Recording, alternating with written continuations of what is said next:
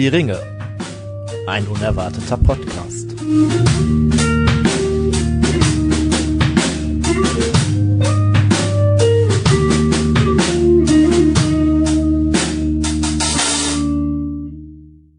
Hallo und herzlich willkommen bei Hör die Ringe. Schön, dass ihr wieder reingeschaltet habt und reinhört, um mit uns äh, eine unerwartete Reise zu einem unerwarteten Podcast äh, zu nehmen. Aber bevor wir zu einer ganz, ganz, ganz, ganz besonderen Folge kommen, ähm, ich kann vorher mal fragen, wird es eine Nerd-Folge, Tim? Uh, also ich glaube, das wird so eine äh, Folge, wo ich einfach zwei Stunden lang einen Monolog halten werde.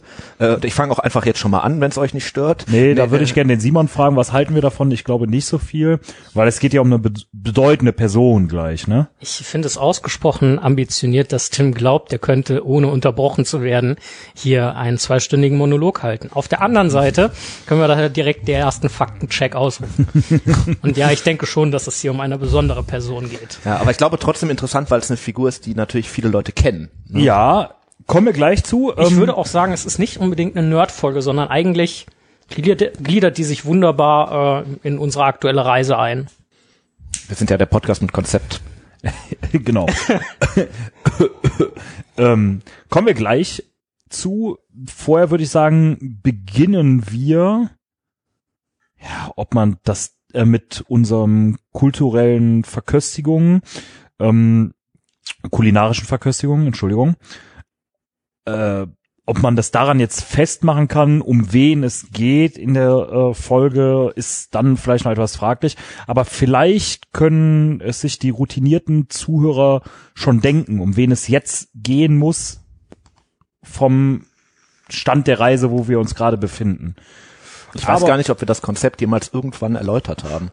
Nö, ich denke, das ist doch Aber vielleicht klar, dass wir, das, das, das haben wir gesagt, dass wir äh, die äh, uns zusammen mit den Zuhörern auf die Reise begeben und quasi ähm, die Reise des äh, Buches, also des Herrn der Ringe, erstmal äh, begehen. Ich glaube, wir haben sogar gesagt, dass wir, äh, nachdem wir im Bruchteil waren, beim Rat und geguckt haben, was sonst so in Mittelerde los stimmt. war, Ja. ähm, uns jetzt anschauen, so wer ist denn eigentlich in der Gemeinschaft so mit dabei. Genau.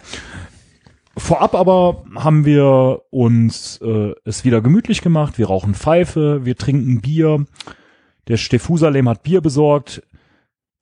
Simon, was hat der Stephusalem denn hier für ein Bier besorgt?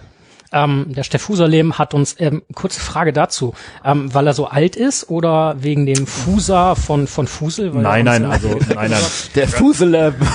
Ach so, den, den, das Begriff habe ich ja noch gar nicht, den haben wir beim Podcast noch gar nicht eingeführt. Ne? Ähm, Stephusalem ist von seinem Reden her der älteste Mensch der Welt. Also Stephusalem weiß alles, hat alles schon erlebt und ähm, für ihn ist auch eigentlich alles schon zu spät. Also er kann nichts mehr erreichen, nichts mehr ändern. Ähm, Er zuckt mit den Achseln. er, Man muss immer an dieses, diesen großartigen Knorkator-Song dabei denken.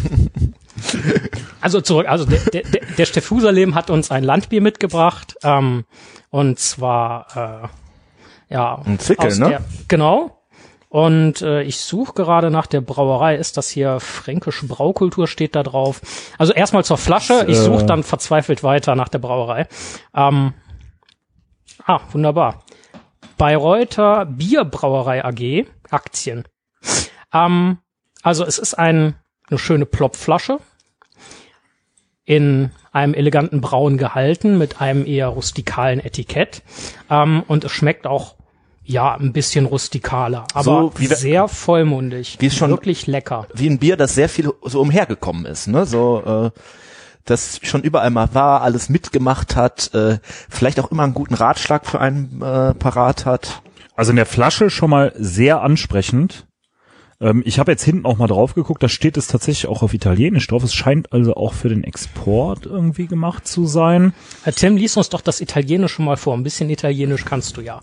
Ich Da bin bei steht, Lektion äh, 3 in meinem produziert und in, äh, Ich habe ein bisschen Ich gesagt. übersetze das gerne für dich, da steht produziert und in Flaschen abgefüllt äh, in Bayreuth.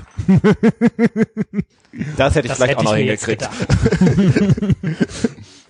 Ja, aber kommen wir mal zu dem Geschmack von dem Bier. Also wir haben ja schon mal genippt. Es ist ein, oder Aussehen, Geruch vielleicht erstmal noch, sehr dunkles Bier, ne? Also das Ja. Bier verdient wirklich den Namen äh, Schwarzbier. Also Obwohl es kein Schwarzbier ist, so Nee. theoretisch, nee, ne? aber Nee. fränkisch Ja. dunkel Landbier, aber glaube ich lange kein so dunkles Bier mehr getrunken.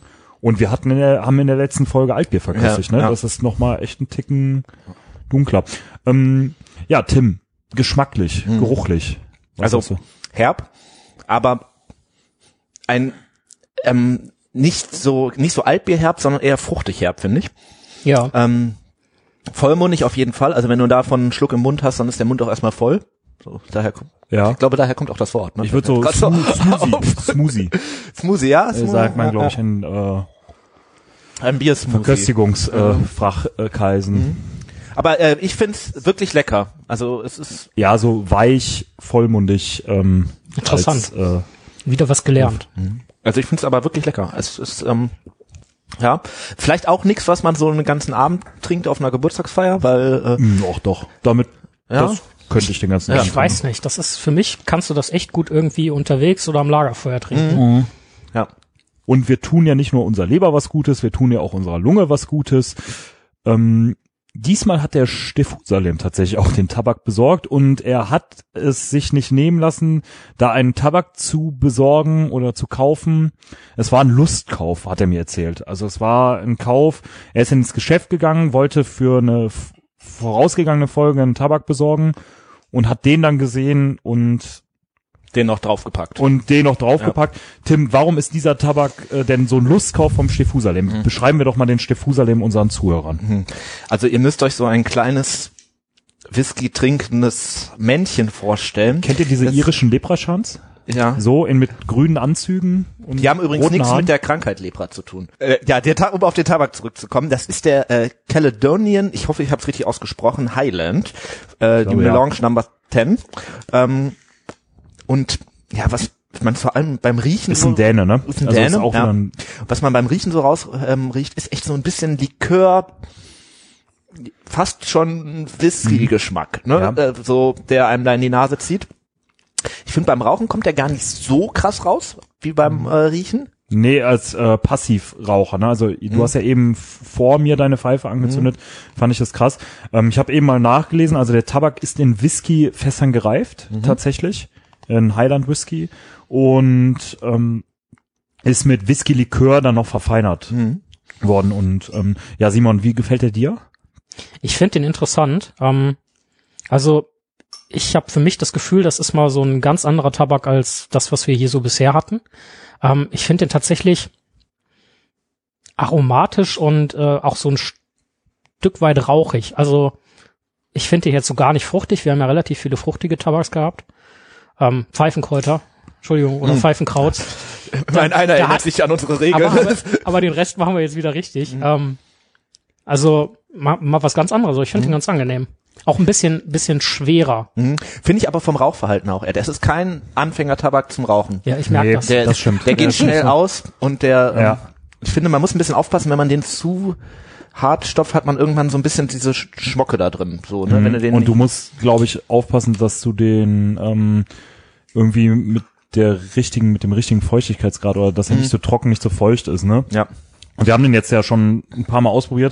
Ich hatte auch schon mal echt einfach den, den, den, den, den das Aschewasser in der Ja. Seife stehen. Ich so. äh, würde aber tatsächlich sagen, er zählt zu einer meiner, einem meiner neuen Lieblingspfeifenkräuter. Für mich persönlich, Mhm. also rein subjektiv jetzt gesehen. Warum kann ich nicht beurteilen? Ähm, wir müssen mal gucken, wir haben hier glaube ich eine 50 Gramm Dose, ne?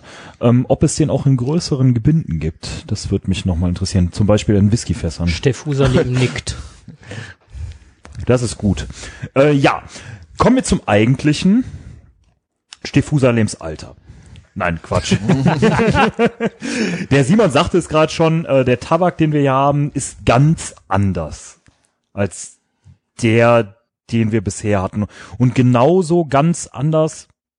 weiß Ja, ich überlege gerade, ob, ob, nee, ich glaube, so einen hatten wir noch nie.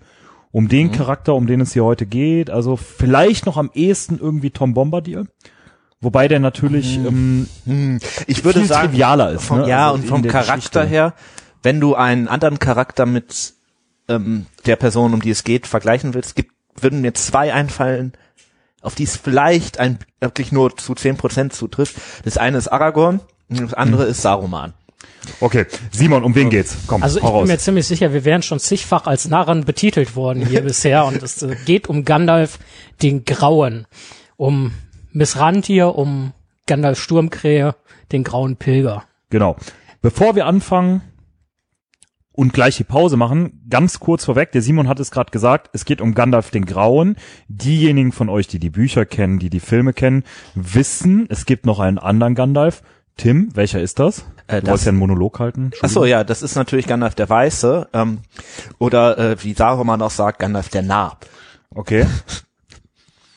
Sehr interessant. Äh, Sehr kurzer Monolog für zwei Stunden, aber ist in Ja, ich Ordnung. habe mein Feuer schon verschossen, tut mir leid. ähm, um den soll es heute aber nicht gehen. Wir wollen uns mit Gandalf dem Grauen beschäftigen, aber macht euch keine Sorgen. Wir sind uns sicher, zu Gandalf dem Weißen kommen wir bestimmt noch. ja, es wurden mir ja auch zwei Folgen über Gandalf versprochen, deswegen müssen wir es ja auch irgendwie. Genau, äh, der Tim ist ja als großer Gandalf-Fan bekannt und Wer von nicht. daher sprechen wir heute über Gandalf den Grauen. Wir werden den Weißen wahrscheinlich mal kurz anreißen müssen.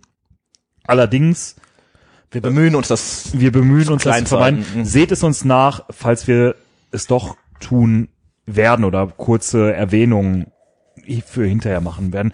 Ähm, vielleicht wird der Stephusalem uns immer auf die Finger kloppen, wenn wir dazu neigen, zu weit äh, nach vorne zu gehen in der Handlung der Geschichte oder uns mit Schnaps kurz trichtern als Strafe. Er grinst schon wieder schelmisch und koboldhaft. Sehr gut. Äh, ich hoffe, das war jetzt nicht zu langatmig und wir haben euch nicht mit zu viel privaten Kladderadatsch hier äh, genervt oder belästigt. Komm, wir gehen Aber- einfach mal in die Pause jetzt. Wir gehen jetzt einfach in die Pause. Wir- wir- sind und danach heute im starten wir Plauderlaune. einfach. Bis gleich, ihr Lieben.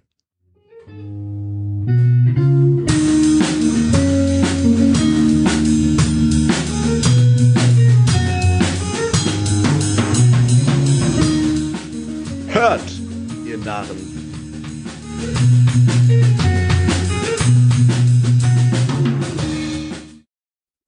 So, da sind wir wieder frisch erholt aus der Pause. Äh, wir haben keine paar hundert Jahre gebraucht, äh, was dem Alter von Stephusalem entspräche. Stephusalem ist ja übrigens auch älter als Gandalf, hat er eben gesagt. Aber gut, das soll es jetzt gewesen sein mit privatem äh, Kladderadatsch. ähm, wir wollen über Gandalf sprechen. Ist das heute ein neues Lieblingswort, Kladderadatsch? Hm, Habe ich jetzt schon zweimal benutzt, ne? Das wird das neue beleuchten. ähm, okay. Um da mal kurz äh, einzugrätschen, daraus könnte man ja eigentlich auch ein Trinkspiel machen. Dann. Ja, aber gut, jetzt wird ja kein Kladderadatsch mehr vorkommen. Ja, tatsächlich soll es ja schon ein äh, Trinkspiel geben zu meinem äh, zu meinen häufig benutzten Wörtern und tatsächlich gehört tatsächlich auch dazu, äh, wurde mir letztens gesagt. gut, kommen wir zum eigentlichen Thema. Gandalf. Eigentlich ist auch so. Also sorry. Gandalf. Wer ist Gandalf? Simon. Gandalf ist ein Maiar. Ich denke, es lohnt sich äh, damit anzufangen. Also quasi ein übermenschliches und überelbisches und überzwergisches, überorkisches Wesen. Ähm, also wie zum Beispiel auch Tom Bombadil oder Sauron, ähm, der von Wobei mit, also mit der Tom Bombadil Aussage, du jetzt wahrscheinlich schon wieder tausende E-Mails, die auf uns einprasseln werden, äh, Ja, das mit hast, das Tom Bombardier möchte ich hier nochmal in Klammern mit einem vielleicht dahinter setzen. Äh, danke fürs Aufmerksam machen. Ja, jetzt hat der Tim aber dafür gesorgt. Äh, Mm, ja, ich bin mit heute der Überholung von Tom Bombadil, das so oder so jetzt von beiden Seiten Ja. jetzt auf uns einprasseln. Also ein Maiar wie zum Beispiel Sauron, möglicherweise oder möglicherweise auch nicht Tom Bombadil. ähm, und äh, genau, dementsprechend äh, erschaffen von Iovata und ähm, ja, also auch mit, ja, ich sag mal, einer ganz guten Macht gesegnet. Ähm, in Direkt erschaffen von Iluvatar, der ja meines Wissens nach ja, aus den Anbeginn Gesängen der Welt. Ja. mit den anderen Dingen der Welt zusammen geschaffen, ja. Müsste. Ähm, wir kennen Gandalf aus dem Buch und aus den Filmen halt äh, als diesen äh, in Erscheinung eines alten Mann auftretenden äh, Zauberers mit Stab, Spitzhut und langem Bart, etwas etwas zottelig und groß gewachsen. Ähm, aber äh, ich nehme an, da ist es ähnlich wie äh, mit anderen Maya und äh, oder gegebenenfalls auch Valar, die einfach eine bestimmte Gestalt annehmen können. ja, bei Gandalf kommt ja noch dazu die Gestalt, definiert sich ja dadurch, er ist ja nicht nur ein Maya, er ist ja auch ein Istar. Ja. Also äh, einer von den Maya, die quasi zurückgeschickt wurden von den Valar und dann in ihrer Macht auch stark beschnitten wurden. Äh, und er ist ja quasi in Mittelerde tatsächlich an diese Gestalt als alter Mann gebunden. Gebunden. Jetzt kann- müssen wir mal ganz kurz für die etwas unbeleserenen Zuhörer einmal bitte kurz beleuchten. Ähm, jetzt habt ihr jetzt zwei oder drei Fachbegriffe, Fremdwörter, Nerdbegriffe rausgehauen. Also Iluvatar ist, denke ich, äh, klar, haben wir schon ein paar Mal benutzt, ne? Am ehesten mit äh, Gott Ja. zu vergleichen, mit einem äh, monogamen Äh, monotheistischen, Monotheistischen. Gott, monotheistischen Gott, allerdings in einem äh, polytheistischen System. Mhm. Ne? Also ganz komisch. Wir wollen die Schöpfungsgeschichte nochmal, ähm, wir wollen dazu noch eine Folge äh, aufnehmen. wir haben da ja schon so Expertin am Start. sozusagen, Plan gibt ne? es schon lange, allerdings aufgrund von äh, Corona ist die Aufnahme derzeit nicht möglich oder beziehungsweise ein Treffen. Ähm, Tim, Maya, Valar und Istari sind jetzt drei Mhm. Fachbegriffe, die äh, gefallen sind. Vielleicht einmal so für die Zuhörer, die sich nicht ganz so gut damit auskennen, mit wie, womit ist das am ehesten vergleichbar? Ich glaube, Valar haben wir schon mal gesagt, ist so am ehesten mit Engeln vergleichbar. Ja, wenn man in so einer monotheistischen Ansicht bleibt, ja, sind das so die Engel von diesem Gott sozusagen. In, wenn man, man kann das ja auch so als polytheistische Religion quasi sehen, dann sind das so die Götter wie die griechischen Götter oder die römischen Götter. Die Maya sind in der Ansicht dann so die Halbgötter oder niederen Engel sozusagen, also nicht die großen Mächte der Welt, sondern eher so kleinere Geister, die durch Also die Welt Herkules, sowas aus zum Beispiel. Genau. Ähm, und Istar sind auch alle Maya, das ist so eine Untergruppe von denen, also von diesen kleineren Göttern, Engel, was auch immer man sagen möchte. Ähm, und zwar die fünf, die als Zauberer nach Mittelerde geschickt wurden, um halt im Kampf gegen Sauron äh, behilflich zu sein. Und die haben halt als Kennzeichen, dass die quasi zurückgeschickt wurden und dabei aber viel von ihrer ursprünglichen Macht abgeben mussten, damit die nicht das gleiche Machtniveau wie Sauron haben. Ähm, gibt es sind also gibt es noch andere Maya außer den Istar? Ja, Ja. Ähm, Okay. Sauron zum Beispiel wäre Nur einer, ne, so, äh, Ja. so der bekannteste, würde ich jetzt mal schätzen. Dann gibt es aus dem ersten Zeitalter die äh, Mutter von Lucien, das wäre Melian. Wäre vielleicht Also sehr bekannt. gut. Hast du jetzt schon mal quasi gesagt, Sauron auf einer Ebene mit, Gandalf so rein Ursprünglich vom ja. Rang her? Genau, aber Gandalf ist halt in seiner Macht stark beschnitten, wie auch Saruman oder Radagast oder so. Und Sauron halt nicht, weil Sauron halt ein Böser ist so und nicht unter von den Valar so. genau und äh, Ja. sich quasi entrissen hat Ja. und ähm, genau. Ja. Jetzt haben wir schon mal gesagt, wer das ist. Also auf jeden Fall ein göttliches Wesen, dieser Gandalf. Wo liegen denn die Ursprünge dieser Figur? Also woher hat Tolkien diese Idee genommen? Also wir haben ja jetzt gerade schon mal so den Vergleich zur ähm, real-weltlichen Mythologie ähm, gezogen. Also er könnte ihn ja beispielsweise irgendwo aus der griechischen Mythologie mit Herkules oder so irgendwas verglichen haben. Gut, jetzt ist Herkules. Also Ich möchte, Alles andere Tim, als ich möchte Tim da gerne zuvorkommen, weil ich habe absolut keine Sehr gerne. Ahnung, ähm, wo, woher diese Figur entstammt. Aber so vom Aussehen her, der Zauberei dabei, kann ich mir vorstellen, dass es vielleicht ähm, der Weihnachtsmann ist. das sowieso, aber dass es vielleicht ähm, so ein bisschen aus dem Druidischen abgeleitet ist. ja, gibt hm? Das wäre jetzt so Ja, also, zur Inspiration kann, kann, kann man sagen, dass es gibt dieses Bild von Josef Madlener, das ist ein deutscher Maler, der hat diesen, der Berggeist gemalt. Man kann es einfach mal googeln, das Bild. Oh, ich kenn's. Der mit der äh, relativ hakigen Nase. die ja Gandalf und, tatsächlich auch in den Beschreibungen in Büchern häufiger hat, äh, wo Tolkien selber mal irgendwie angedeutet hat, dass das so die Inspiration ursprünglich gewesen ist für Gandalf. Ähm, dass er also quasi dieses Bild gesehen hat und da kam Gandalf in den äh, Blick. Es gibt natürlich ein paar Parallelen zu ich sag mal, nordischen Figuren. Daher kommt ja der Name auch, der ist ja aus der Edda, ne? da ist das ursprünglich ein Zwerg, also der Name ist nur so ein bisschen geklaut, aber ähm, was einem zuerst einmal einfällt, als so dieser Wanderer mit dem Stab und äh, das ist halt Odin. Ne? Das Ja, ist so, natürlich. Obwohl er nicht blind ist, ne? obwohl Also Gandalf nicht, Auge. blind ist, ja. Und keine Raben hat, dafür Adler. Ja, ja. Aber so, ich, das wäre so die erste Figur, die einem einfallen würde. Ja. Und ähm, also die Ursprünge sind aus, äh, sind quasi, würdest du sagen, ist, ist dieser Berggeist, ja? Ja, also Tolkien hat irgendwie so eine Postkarte besessen, wo dieses Bild drauf war und hat hinten halt draufgeschrieben, ähm, Origin of Gandalf. So äh, Okay. für sich als Gedankenstütze. Woher kommt denn jetzt dieser Gandalf, der ja ein, ja gut, real existierendes mythologisches Wesen ist? Wie kommt der denn jetzt nach Mittelerde? Ja, der wurde von den Waler, haben wir eben schon gesagt, dahin geschickt, denn es ist ja so, ähm, am, äh, in Mittelerde ist ja Sauron irgendwann auferstanden, hat angefangen, das irgendwie zu unterjochen, ist dann durch das letzte Bündnis irgendwann gestürzt worden Ja. und dann aber danach ja nicht wirklich besiegt gewesen, sondern er war ja immer noch so ein bisschen da. Und die Waler haben das irgendwann erkannt und haben dann fünf von ihren Maya, also von diesen niederen Geistern, nach Mittelerde zurückgeschickt, um halt den Menschen und Elben und Zwergen äh, und Hobbits und allem Möglichen in ihrem Kampf gegen Sauron äh, beizustehen, denen also so einen Rat zu geben, die etwas zu lenken. Äh, und das ist tatsächlich auch deren Aufgabe. Die sollen jetzt nicht Sauron im Alleingang irgendwie platt machen, sondern die sollen halt die Menschen und Elben eher ja befähigen oder unterstützen bei ihrer Aufgabe.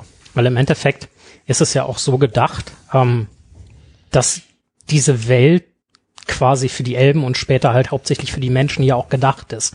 Deswegen, dass da gar nicht so viel äußerer Einfluss getätigt werden soll. Ja, und ähm, das ist die eine Überlegung. Die andere Überlegung ist natürlich, wenn du jemanden hast, der genauso mächtig ist, besteht natürlich die Ja. Gefahr, dass dann ein neuer dunkler Herrscher wieder, was ja mit Saruman Genau. fast auch schon passiert wäre, ne, trotz dieser ganzen Geschichte, äh, sich äh, anschickt, wieder so eine Geschichte zu machen. Und um das halt zu verhindern, ja. Okay, jetzt wissen wir schon mal, wo er herkam, wieso er quasi mehr oder weniger dahin geschickt wurde. Jetzt hast du eben schon gesagt, also abgesehen davon, dass du den Na dass der Name Saruman jetzt schon mehrfach diese Folge fandest, ich glaube zwei oder dreimal schon, ähm, hat der Tim auch gesagt, äh, fünf Istars sind äh, fünf Istar ohne S, ne? Istari ist, also ein Istar, zwei ist Istari. mir- Ähm, fünf Istari sind ja nach Mittelerde geschickt worden. Simon, wer sind denn diese fünf Istari außer Gandalf und Saruman? Wen kennt man dann noch? Also, äh, wen man es vermutlich am ehesten noch kennt, ist äh, Radagast der Braune, ähm, der äh, zum Beispiel auch im Hobbit vorkommt, also auch in den Filmen da dieser kauzige, kauzige Knacker mit dem Vogelnest auf dem Kopf dargestellt ist. Und dann gibt's noch zwei äh, blaue Zauberer, äh, Alatar und Palando, meine ich. Ja. Ich glaube, das haben wir auch schon mal äh, schon mal erwähnt gehabt in einer der Folgen. Ja. Ähm, die sind halt auch nach Mittelerde ausgesandt worden. Ähm, ganz interessant, ich meine, Radagast ist auf Wunsch von Gandalf mit ausgesandt worden. Habe ich das richtig in Erinnerung? Also ich erinnere mich nur daran, Gandalf Oder nee, die, ähm, die Gandalf geschickt hat. Ähm, also Gandalf wurde eigentlich mehr oder weniger Gandalf jetzt kurz wurde von, von Manwe doch aus. Genau, Gan- Gandalf wurde von Mann und Wada, also den beiden obersten von diesen Göttern äh, oder Engeln, äh, ausgewählt und wollte ursprünglich auch gar nicht nach Mittelerde, weil er Angst vor Sauron hatte. Worauf die dann aber gesagt haben, ja, okay, aber wenn du Angst hast, ist das ein Grund mehr, weil du irgendwie die Situation ganz gut einschätzt. Äh, ist auch ein bisschen fies, so im Nachhinein, aber na gut. Äh, Radagast wurde von Yavanna, das ist die ähm, ja, Göttin für Natur und alles Wachsen. Die hat den so. mitgeschickt, um die Schöpfung zu bewahren, Genau. weniger. Ne? Und die hat den nämlich mit Saruman mitgeschickt, der ja ein Schüler von Aule, wer sich an die Zwergenfolge erinnert, wird sich vielleicht sogar auch an den Namen erinnern, äh, ist. Den du, ähm, glaube ich, nur einmal sagen äh, wolltest. Sagen wolltest, genau. Ähm, und die beiden sind quasi so als dieses Part, äh, also einmal Natur und das andere eher diese industrielle Schiene, zusammengeschickt worden. Saruman hat das immer sehr gestunken, der mochte den Radagast von Anfang an irgendwie nicht, weil er den so ein bisschen als Ballast gesehen hat, äh, aber die sind quasi zusammengekommen. Und ähm, Alatar und Palando wären so die anderen beiden, die auch mitgekommen sind, wo aber eigentlich keiner so richtig weiß, was haben die überhaupt gemacht. Ich meine, in einer der Anfangsfolgen haben wir mal kurz über die gesprochen, meine ich Mhm. mich zu erinnern, dass die äh, südlich beziehungsweise südöstlich Hm. Ja, die sind irgendwie in den Osten gegangen und haben und verschüttet. vielleicht am ehesten irgendwie Sauron irgendwie unterworfen worden sind. Entweder oder das oder oder äh, Tolkien selber hat irgendwann auch mal gesagt, ähm, das ist übrigens so ein Wort, was so meint tatsächlich vielleicht Tolkien selber, ähm, ähm, dass die beiden in den Osten gegangen naja, es sind ist und ja kein da Wort, sondern es sind ja zwei ja, Wörter, ja aber ein okay. Wortpaar ähm, und da quasi zusammen dafür gesorgt haben, dass Sauron da nicht ganz so viel Unterstützung gekriegt hat, wie er sonst gekriegt hätte, indem die da vielleicht irgendwie Widerstand gegen den organisiert haben oder so. Vielleicht sind die auch einfach für die weitere Geschichte völlig unbedeutend und haben irgendwas gemacht, was kein Haben irgendeinen Zauber da getrieben. ja, irgend- fertig. Ja. Palando Resistance. Okay. ähm, Gandalf. Jetzt weiß man ja, oder man, wenn man, auch wenn man die Filme kennt, weiß man ja, dass der verschiedene Anreden hat, ne? Also Mithrandir wird er genannt, Gandalf der Graue wird er genannt, Gandalf der Narr wird er, glaube ich, auch vorher schon mal genannt, oder? Ich glaube, ich glaub, sein ursprünglicher Name ist Olorin oder Ja, so. genau. Ne? Welche Namen hat Gandalf denn noch? Genau, du sagst. Du Also Olorin ist der Name von Gandalf in Valinor, also da, wo er ursprünglich herkommt. Ähm, das ist das, als er quasi noch ein Schüler von So, äh, um das jetzt mit der mit weltlichen Mythologien, also wir nennen es jetzt mal weltliche Mythologien äh, zu vergleichen, der Olymp oder genau. äh, der Himmel, das Valhall Paradies oder oder, ne, ja. irgendwie, ja. Genau, da war der nämlich ursprünglich ein Schüler von Lorien. Das ist ein, ein weiterer von diesem Valar, der sich so mit Träumen und Weisheit und so so ein bisschen beschäftigt. Ähm, dann hat er halt diesen elbischen Namen. Das ist im Prinzip einfach nur eine Bezeichnung für der graue Wanderer, Mithrandir. Ne, also Mith ist irgendwie immer so grau. Äh, die Zwerge nennen ihn, glaube ich, Tarkun, was meines Wissens einfach ähm, Elb mit Stab bedeutet. Ja, Ja. Elb mit Stab. Oder nee, Entschuldigung, Gandalf ist der tatsächlich wohl mal irgendwie der Name für Elb mit Stab. Und dann gibt es noch ähm, einen Namen, der nicht so ganz klar ist. Das ist dieser Name Icanus, wo der entweder, also irgendwo im Süden benutzt wurde. Man weiß aber nicht wirklich wo, ob das jetzt die Haradrim waren oder Gondor. Der Name ist sehr unklar. Gandalf hat den immer selber irgendwie. Äh, Vor allen Dingen im äh, Süden, äh, meine ich. genau. Ne, als, äh, genau, Haradrim, die genau. Haradrim also man hat mal überlegt, heißt das vielleicht Nordspion bei den äh, Haradrim oder ist das Elbisch, was dann eher wieder aus Gondor kommt, Mhm. ne? Äh, und wäre dann äh, Geistermeister, ähm, das ist so ein bisschen Geistermeister. äh, ja. Und dann hat er natürlich noch diese ganzen Namen, die der von irgendjemandem mal be verliehen bekommt, ne? Ich glaube Stangzunge allein gibt ihm drei Grauer Namen. Rock, äh, Grauer Pilger, ja.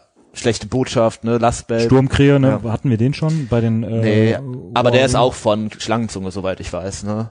Gandalf Sturmkrähe. Oder Ähm, äh, von, von Theoden stimmt, aber im Dann hat Namen er ja auch noch einen anderen Namen, der mir jetzt gerade eingefallen ist. Zumindest hier in dem Podcast, und zwar ist das ja der Gondal Göndalf. Oh, was war das?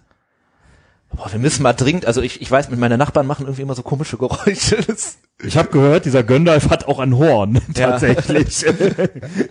okay, das, Äh, der äh, Stefano hat Das- gerade das- uns das auf das unseren äh, Bildschirm hier ein, äh, das wird das Bild für, für Instagram, wenn wir die Folge. Äh, äh, kurze Erklärung. Vielleicht erklärst du es eben, Tim.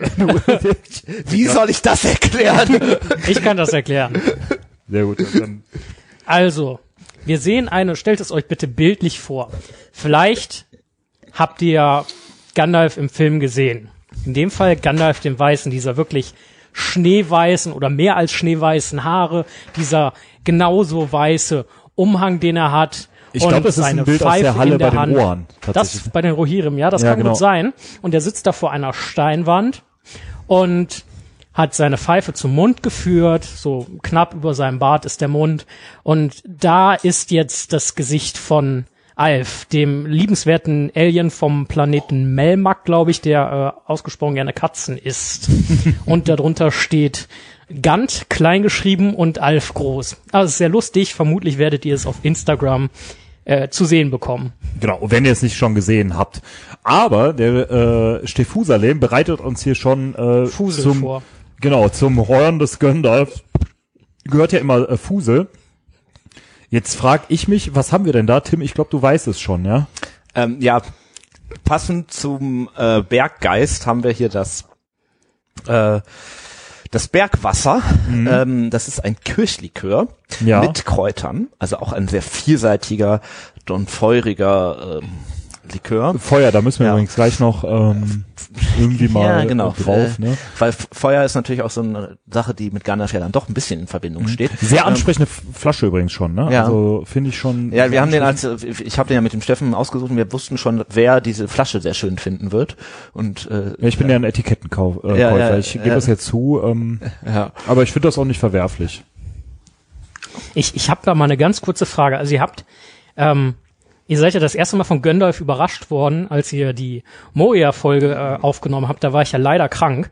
Ähm, wie, wie ist der eigentlich hergekommen? Warum taucht der plötzlich, plötzlich immer auf? Der äh, Gandalf, ähm, das ist angelehnt an unsere, ja, an, zumindest an Tims und meine, ja, eine unserer Lieblingsbands, ne? Ja. Vielleicht werden wir diese Band auch mal äh, verlinken. Wir haben das einfach irgendwie, wir haben es ja schon versucht, wir wurden leider nicht beachtet. Ja. Äh,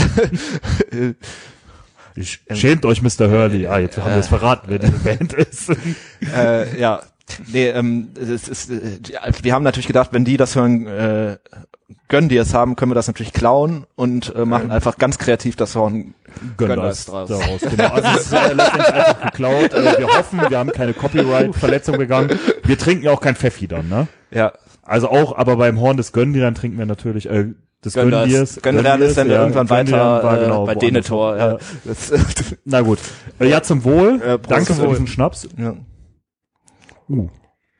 Riecht wie Sauerkirschwasser mit Kräutern versetzt. Schmeckt nur wie sauer. Ich finde, die Kräuter schmeckt man gar nicht so daraus. Im Nachgang so eine Spur. Nachher, ne? Ja, ja, ja, schon. Empfehlenswert. Also nochmal ganz Ja. genau. Bergwasser. Von, von wem war das denn nochmal? Nach altem Rezept Sauerkirschlikör mit Kräutern von, ich guck hinten drauf, äh, von XX Club. Klingt Ja, das Nur klingt zwei X. Nur zwei X. und Zivue Musik, äh, Music GmbH. Ein Produkt der Weiler GmbH. Aus Düsseldorf tatsächlich. Aha. Ja, Düsseldorf liegt ja bekanntlich Hier. sehr gebirgig. In Gerresheim. Wo der liebe Stephusalem ja ursprünglich mal irgendwann hergekommen ist. Das ja, ist eigentlich, das ist eigentlich eine ganz interessante, die letzte Hexe in Düsseldorf ist ja in Gerresheim verbrannt worden. Wäre Gandalf in Gerresheim auch verbrannt worden? Uh. Also Steffen schüttelt den Kopf, aber ich glaube, er versucht jetzt hier nur das Gerresheimer Lo Lokalpatriotismus zu verbreiten. äh, ähm, ja. Gut, zum Thema, also äh, ein Schnaps, den wir euch sehr empfehlen können. Schaut doch mal auf unserer Internetseite vorbei. Dort werden wir wie immer die Produkte irgendwie, also wir kriegen auch tatsächlich kein Geld dafür. Das ist äh, reine Empfehlungs für euch. Service für Ja. euch. Also ähm, Werbung aus eigenem Interesse, dass wir das Produkt jetzt lecker fanden. Es ist lecker ja. und auf jeden Fall mal ein äh, Probierschluck wert, also mal eine Flasche. Ich habe da noch eine andere Frage. Wir haben ja dieses Paket, ne, was die Leute sich bestellen können bei Steady, Ja. äh, wo wir die Leute mit ähm, äh, halt Genussmitteln für die Folge versorgen. Da ist ja immer dann das Bier für die Folge und auch ein kleines Pröbchen Tabak. Wie machen wir das mit dem? Krieg, krieg, machen wir dann einfach so ein Gurkenglas voll damit oder kriegt jeder eine ganze Flasche Bergwasser? Oh, das ist eine gute Frage, aber der Stephusalem äh, macht schon Anzeichen als alter Steady-Beauftragter, dass er sich darum kümmern wird. Ah, also gut. mit dir ja zusammen, äh, dass Ja. er quasi sich um die Zusammenstellung des Paketes äh, kümmern wird. Mhm.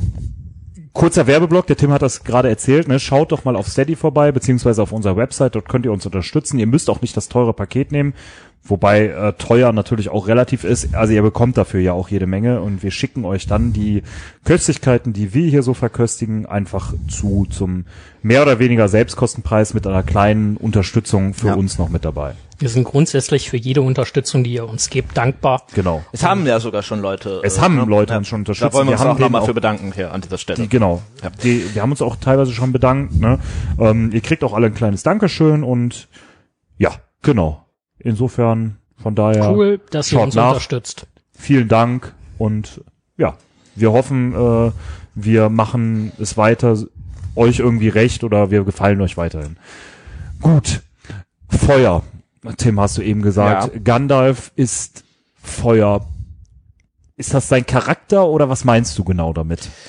Uh, ähm, ja, also es ist nicht ganz so, äh, also äh, wie fange ich jetzt an? Also Radagast zum Beispiel ist ja so, der ist da für die Natur, ne? Ähm, der sich so um die Tiere kümmert und die Pflanzen und so weiter.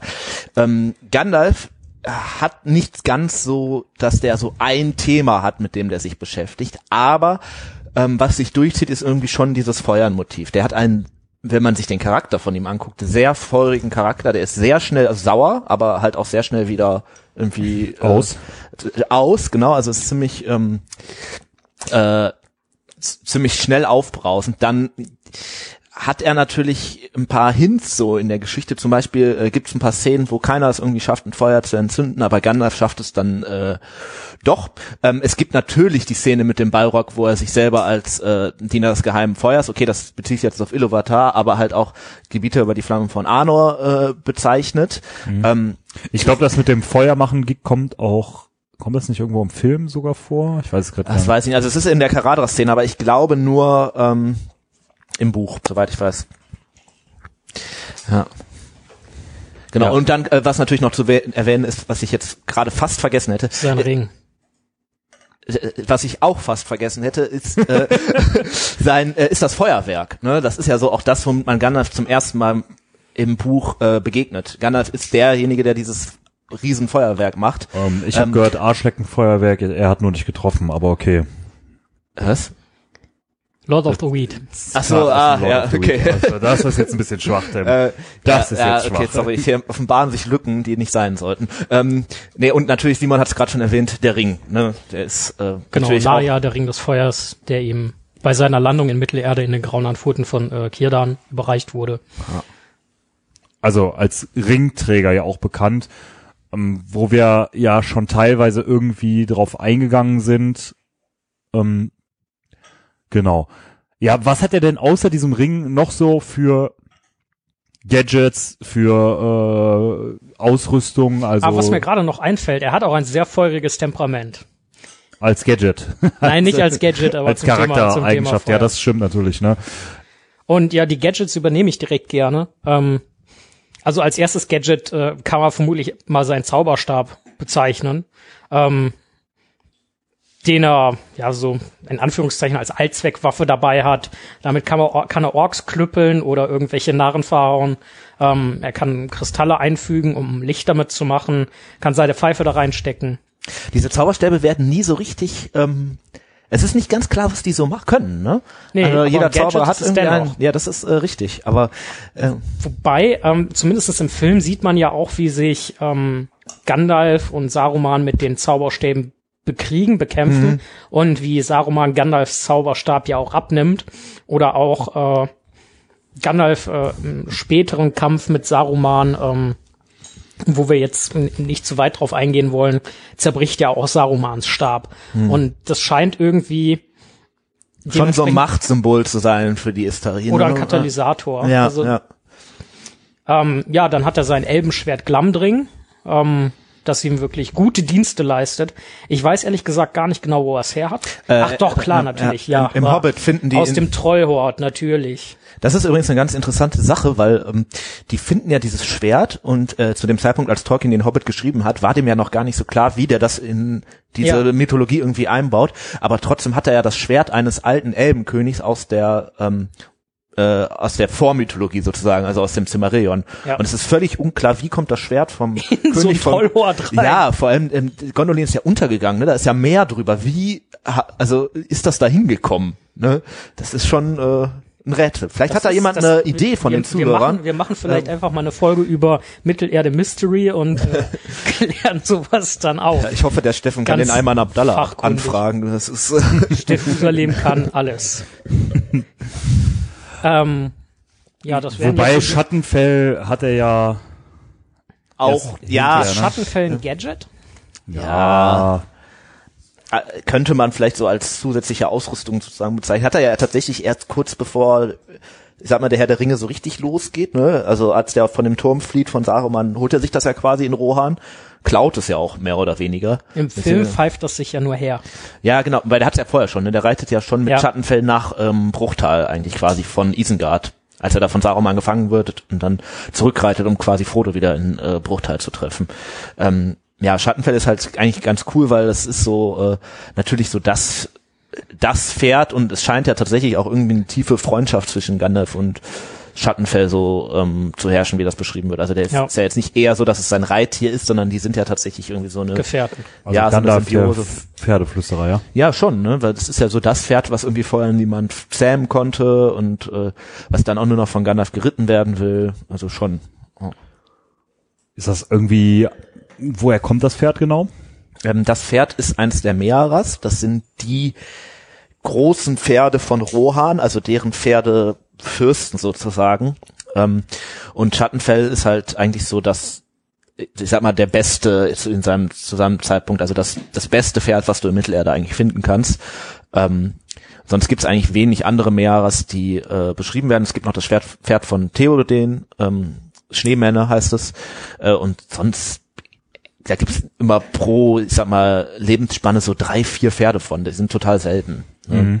Äh, und Gandalf nimmt das sich halt, weil Theodin ihm sagt, er soll sich einfach irgendein Pferd nehmen und verschwinden. Und dann denkt er sich, ja gut, okay, dann nehme ich halt äh, das. Ähm, ja. Okay. Ja, Gandalf. Gandalf tritt ja eigentlich irgendwie immer alleine auf, aber doch immer in Gesellschaft von anderen. Jetzt ist die Frage, wer hat Gandalf begleitet, beziehungsweise wen begleitet Gandalf? Gandalf- so alles in seiner äh, Zeit. Gandalf ist ja da schon wie eine Zwiebel. Also sehr vielschichtig, ähm, quasi mit, mit alles und jedem mal wieder unterwegs. Ähm, der nimmt ja Kontakt auf zu nahezu allen guten Völkern in Mittelerde, ähm, da auch direkt zu den Herrschenden und den Weisen und ähm, ist sehr viel alleine unterwegs, aber auch immer wieder mit, mit irgendwelchen Gefährten.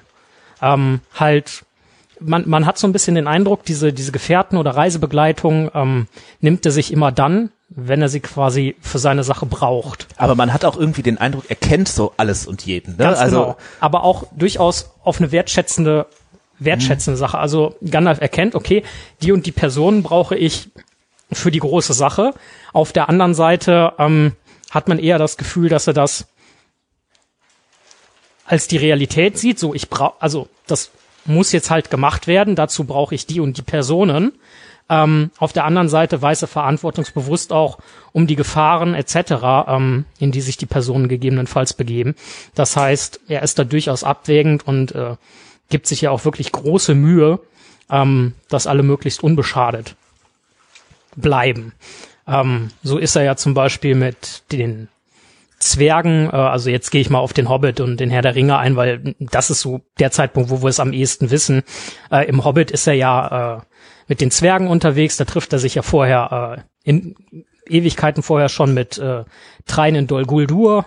Ähm, dann später trifft der Thorin in Bre, glaube ich. Ähm, dann trennen sich ihre Wege wieder oder oder die gehen zuerst in die blauen blauen Berge ins blaue Mhm. weiß ich gerade nicht genau ähm, dann später ist er mit der Scharzwerge zum Erebor unterwegs ähm, und bleibt ja auch relativ lange da, ne? obwohl er ja doch dann irgendwie noch was da. anderes zu tun hat. später ist er dann mit Aragorn auf der Suche nach Gollum ähm, danach ist er äh, mit mit äh, mit der mit der äh, Schar der Gefährten unterwegs also gut und danach ist er halt mit äh, Galadriel äh, und Elrond auf dem Weg wieder äh, zurück nach Valinor. Also jetzt mal komplett abgerissen. Also immer äh, wechselnde Gefährten, aber doch eigentlich äh, nie allein, aber immer irgendwie.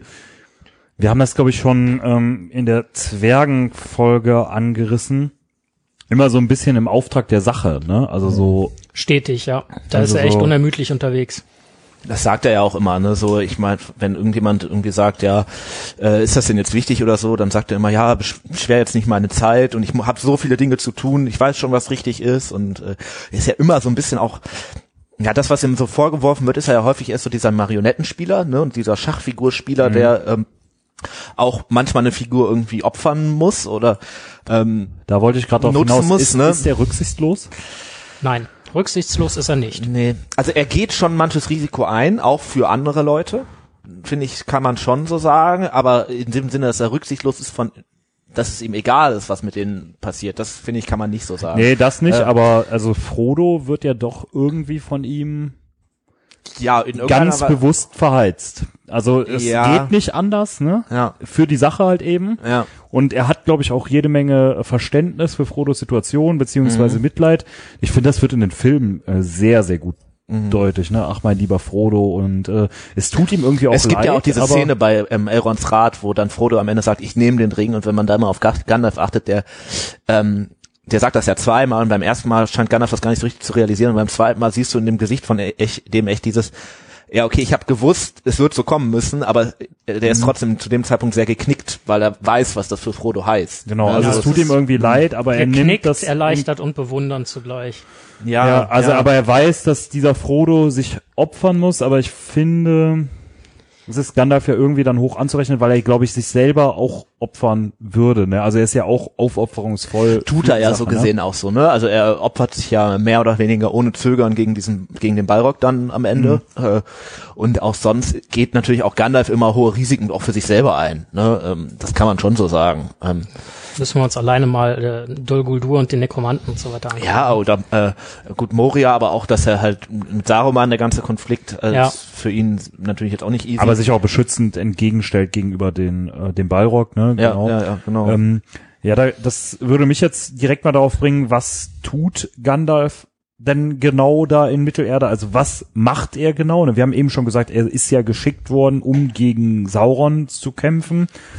Ähm, was sind denn genau die Handlungen, die er macht? Und was mich interessieren würde, wissen die Menschen, Elben, Halblinge, Zwerge, äh, Olifanten, äh, Tom Bombadils etc. wissen die, dass Gandalf ein Istar ist. also bei den Olifanten bin ich mir nicht sicher. Doch, ich glaube, die haben das in der Rüsselspitze. Äh, sonst glaube ich, ja, weil die merken ja schon, der ist ja schon 2000 Jahre da in Mittelerde, dass das halt nicht einfach nur ein alter Mann ist, sondern dass der halt schon immer da ist, ne?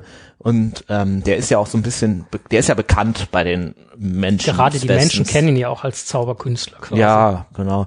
Ob sie jetzt wissen, dass er tatsächlich ein Maya ist und eigentlich aus dem Westen kommt und äh, Das meine ich ja. Also ist Ja. bekannt, dass Also sicherlich nicht Ist- alle Menschen. Ne? ist die Göttlichkeit von Gandalf bekannt. Halten die Menschen ihn nicht für so eine Art Elben? Ich meine, ähm, ja. die benennen, benennen ihn ja quasi so irgendwie so den Elbenartige oder, oder großer Elb mit Stab oder so. Das ist die Übersetzung von, Ja. von einem der Namen. Ja, von Gan ich glaube von Gandalf selber tatsächlich. Also für die Halblinge ist klar, ist er nur einfach ein einfacher Feuerwerker. Ja, ich glaube, der Großteil der Menschen wird ihn ähnlich sehen. ja. Was jetzt mit den, ich sag mal, Großen der Menschen ist, ob die Könige Truchsessen, was die von dem wissen. Wahrscheinlich nicht so viel wie die Elben. Also Elrod, Galadriel und so, denen wird klar sein, wer Gandalf ist. Ne? Ja. Aber ähm, Ich denke auch einfach, weil die ja schon da waren, Ja. bevor er nach Ja. Mittelerde kam. Ne? was so ein Denethor weiß oder ein Theoden, ähm, ich glaube, die sehen den weniger. einfach als weisen Verbündeten. ja, Und, aber mit Sicherheit auch nicht als mehr. ja, es- werden jetzt, ich glaube, nicht in der Krassheit wissen, was er ist, wie Ja. die Elben. Also das nicht. Gut. Zurück zur eigentlichen Frage, was genau sind die Handlungen, die Gandalf tätigt? Ähm, Simon, du sagtest es, glaube ich, eben, also ich meine, du warst es, ähm, beispielsweise der Nekromant. Genau. Ähm, dann würde mir einfallen, äh, Smaug zu töten, ist ja auch irgendwie so ein gewisses, ein gewisser Ist ein Stück weit so, ne, äh, zu verhindern, dass Smaug sich mit äh, Sauron verbünden kann. Was sind denn sonst noch so die Handlungen, die also ich würde da jetzt versuchen, erstmal so ein bisschen chronologisch vorzugehen. Ja. Ähm, also wir wissen ja nicht alles, was Gandalf über diese paar tausend Jahre da gemacht hat. Oder, ähm, aber was man, was man feststellen kann, ist, dass er scheinbar unermüdlich unterwegs ist ähm, und überall gegen das Böse wirkt, wo er es kann. Ähm, und ich glaube, so richtig bekannt, was los ist, wird dann halt so, dürfte so die Zeit sein. Also, er ist ja ein paar Mal in Dol Guldur, weil er merkt, ne, irgendwas stimmt da nicht. Aber äh, Sauron verbirgt sich erst vor ihm, ähm, weil er auch nicht mächtig genug ist. Dann wird der Weiße Rat gegründet. Ich glaube, das passiert auch auf Initiative von Gandalf, der dort aber nicht den Vorsitz übernehmen möchte, weswegen Saruman dann gewählt wird. Ähm, und äh, später, als sich dann der Nekromant, äh, ach ja genau, dann geht er, äh, geht er irgendwann nochmal nach Goldu, äh, Dol Guldur, trifft da glaube ich Trein, von dem er die Karte für den, äh, äh, für zum Erebor und den Schlüssel bekommt. Dann trifft er später äh, äh, Thorin, ähm, dann offenbart sich irgendwann der Nekromant in Dol Guldur, wird dann da besiegt. Äh, Er ist es ja auch, der entdeckt, wer das eigentlich ist. Genau, Ne? Dass und, das im äh, Prinzip Sauron ist. Und dann sieht er, okay, im Norden der Erebor ist von einem Drachen besetzt, ansonsten gibt's dann nur noch irgendwie die Eisenberge, ansonsten ist da nur Osten, Mordor und das war's. Und wenn sich äh, Sauron mit dem Drachen verbündet, ist es schwer, weswegen er dann diese Mission zum Erebor führt. Ähm, ja, danach äh, sucht der Gollum, um von ihm halt Informationen zu kriegen über den einen Ring und den verbleibt mit Aragorn und ja, danach äh, ist er dann im Auenland, feiert Bilbos Geburtstag, äh, über, gibt quasi Frodo Instruktionen zum Ring und äh, ja, später ist er halt in der in der Gemeinschaft unterwegs. So, das sind so die Sachen, die wir glaube ich mit Bestimmtheit wissen. Mm, Vielleicht jetzt mal ganz kurz ein Einspieler, Gandalf und der Ring. Er braucht, glaube ich, relativ lange, um Gewissheit zu kriegen, Ja. Dass der Zauberring von Bilbo der eine Ring ist. Ja, das Also er Pfeifenkraut, vermutet- das Pfeifenkraut der Halblinge hat seine Sinne vernebelt. Genau, er vermutet es, glaube ich, schon länger, ne, aber so richtig bewusst Richtig bewusst wird es ihnen in dem Moment. erst, als er es mit Frodo quasi testet. Ja. wo- Oder äh, Gewissheit, sagen wir mal so. Genau, wo der. Ring im Feuer landet, wobei er da ja auch sagt, ja okay, eigentlich ich hatte erwartet, dass das jetzt so kommt, aber Da kommt den entscheidenden Hinweis findet er ja in äh, Minas Tirith, in den Archiven, wo er Ja. die Schriften von ähm, Isildur, Isildur hat. ja. ja. Aber ich glaube, es war ihm klar, so ähm, er sagt ja später auch tatsächlich, ähm, es ist, es kann eigentlich nur der eine Ring sein, weil die anderen Ringe sind ja alle irgendwie klar, wo die sind. Die neuen Ringe haben die Nazgul, die Zwergenringe sind bei Sauron oder zerstört und die Elbenringe weiß er auch, wo sie sind, weil sie haben Elrond, Galadriel und er selber. Das heißt, er kann eigentlich hätte schon 200 Jahre früher sich vielleicht über, ja gut, so lange weiß er jetzt nicht, dass einen Ring hat, aber hätte sich schon früher überlegen können, äh, dass das der eine Ring sein muss. Aber es ist ihm selber nicht so klar geworden. Das ist vielleicht auch so sein, Ich glaube, vielleicht war das auch so eine unbewusste Hoffnung, na, vielleicht ist das doch nicht. Und Ja. deswegen hat er wirklich so mit ja, absoluter Sicherheit erstmal geschaut, so wie finde ich das denn definitiv raus. ja, ja, er hat ja auch sehr lange auf sich beruhen lassen. Ne? Ja. Das ist ja vielleicht auch so sein größter Fehler, so gesehen. Oder Ja. auch nicht. Ich meine, letztendlich ist alles gut gegangen, aber Frag Boromir, ob alles so gut gegangen ist. würde ich ja gerne, aber geht nicht mehr.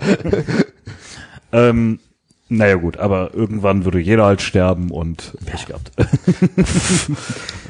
ähm, ja, ich denke, ich würde das so ein bisschen so wie Tim sehen. Also ich würde es wahrscheinlich auch irgendwie als Fehler definieren, aber gut, das ist Ja. Die Frage ist, was hätte er 60 Jahre vorher mit dem Ring gemacht? Naja, 60 Jahre vorher Also wäre halt Sauron war noch natürlich. nicht so stark auf der einen Seite, auf der anderen Seite läufst du dann einfach nach Mordor rein zum Schicksalsberg und ja, wirfst ihn da rein. du- Ja, gut, nee, du kannst ja auch mit den Adlern reinfliegen. Äh, aber ja gut, das war halt. Also Es äh, wusste, es wusste ja, es- bis, bis man die Gewissheit über Gollum hatte, wusste ja niemand das ist die von Sache. diesem Ring. Und deswegen ja, ist es vielleicht, also meiner Meinung nach gar nicht schlecht, den erstmal da sicher verwahrt zu wissen, weil erstens, wer vermutet ihn im Auenland? Zweitens, wer weiß schon, wo das Auenland liegt? Ähm, Man muss ja Drittens- auch dazu sagen, Gandalf muss sich ja wahrscheinlich auch erstmal reinlesen, wie wird Ja. der Ring überhaupt vernichtet. das ist ja Ähm, auch gar drittens, nicht wissen- Gandalfs was- ursprüngliches Gebiet. Ne? Das ist ja eigentlich die Sache für die Saruman Hobbits denn gewesen. über die Welt und den Ring? Ja. Ähm, dementsprechend, der Ort war ja schon relativ sicher erstmal. Und wie wir, wie gesagt, aus dem Weißen, also aus dem, aus Elrons Rat ja wissen, ne, die einzige Möglichkeit, den wirklich endgültig loszuwerden, ist ihn in, in die Flammen zu werfen, ne, in die, in die Lava. Hätte das 60, Ja, 60 Wahrscheinlich Jahre ist vorher Gandalf machen sollen. das vorher noch nicht so bewusst, ne? Das schafft er dann erst mit Hilfe von Elrond, das äh, rauszufinden. Ja, Ja. ist halt so die Frage. Ähm, Simon, du sagtest eben, er zieht dann ja gemeinsam mit Galadriel und Elrond ähm, Richtung Westen hinterher. Ja. Was passiert? Das ist jetzt halt wieder ein Spoiler, ne? aber was passiert mit Gandalf nach dem Herrn der Ringe? Aber bleibt sind wir ja auf- eigentlich bei Gandalf dem Weißen. Wollen wir das nicht vielleicht doch? Ja, aber vielleicht das einmal kurz, kehrt er zurück oder nicht? Äh, Ja. Und dann können wir das so so beantworten. Also Gandalf wird nach Valinor zurückkehren. So. Okay.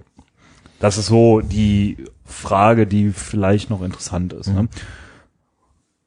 Wie ist denn sein Verhältnis zu den Weisen in Mittelerde, die wir ja jetzt teilweise schon angesprochen haben, oder nicht nur die Weisen, sondern auch die Mächtigen? Ähm, ja, also es gibt Weise in Mittelerde, die ihm uneingeschränkt positiv gegenüberstehen, mit denen er sich auch sehr gut versteht. Da wäre natürlich als erstes mal Galadriel zu nennen, mit der er eigentlich ja Eine Liebesbeziehung hat? Das ist schon ja, ein also bisschen als, flirty, als, ne? als, als Celeborn käme ich mir persönlich verarscht vor, aber gut, müssen die unter sich selber ausmachen. Ähm, Bist du eifersüchtig?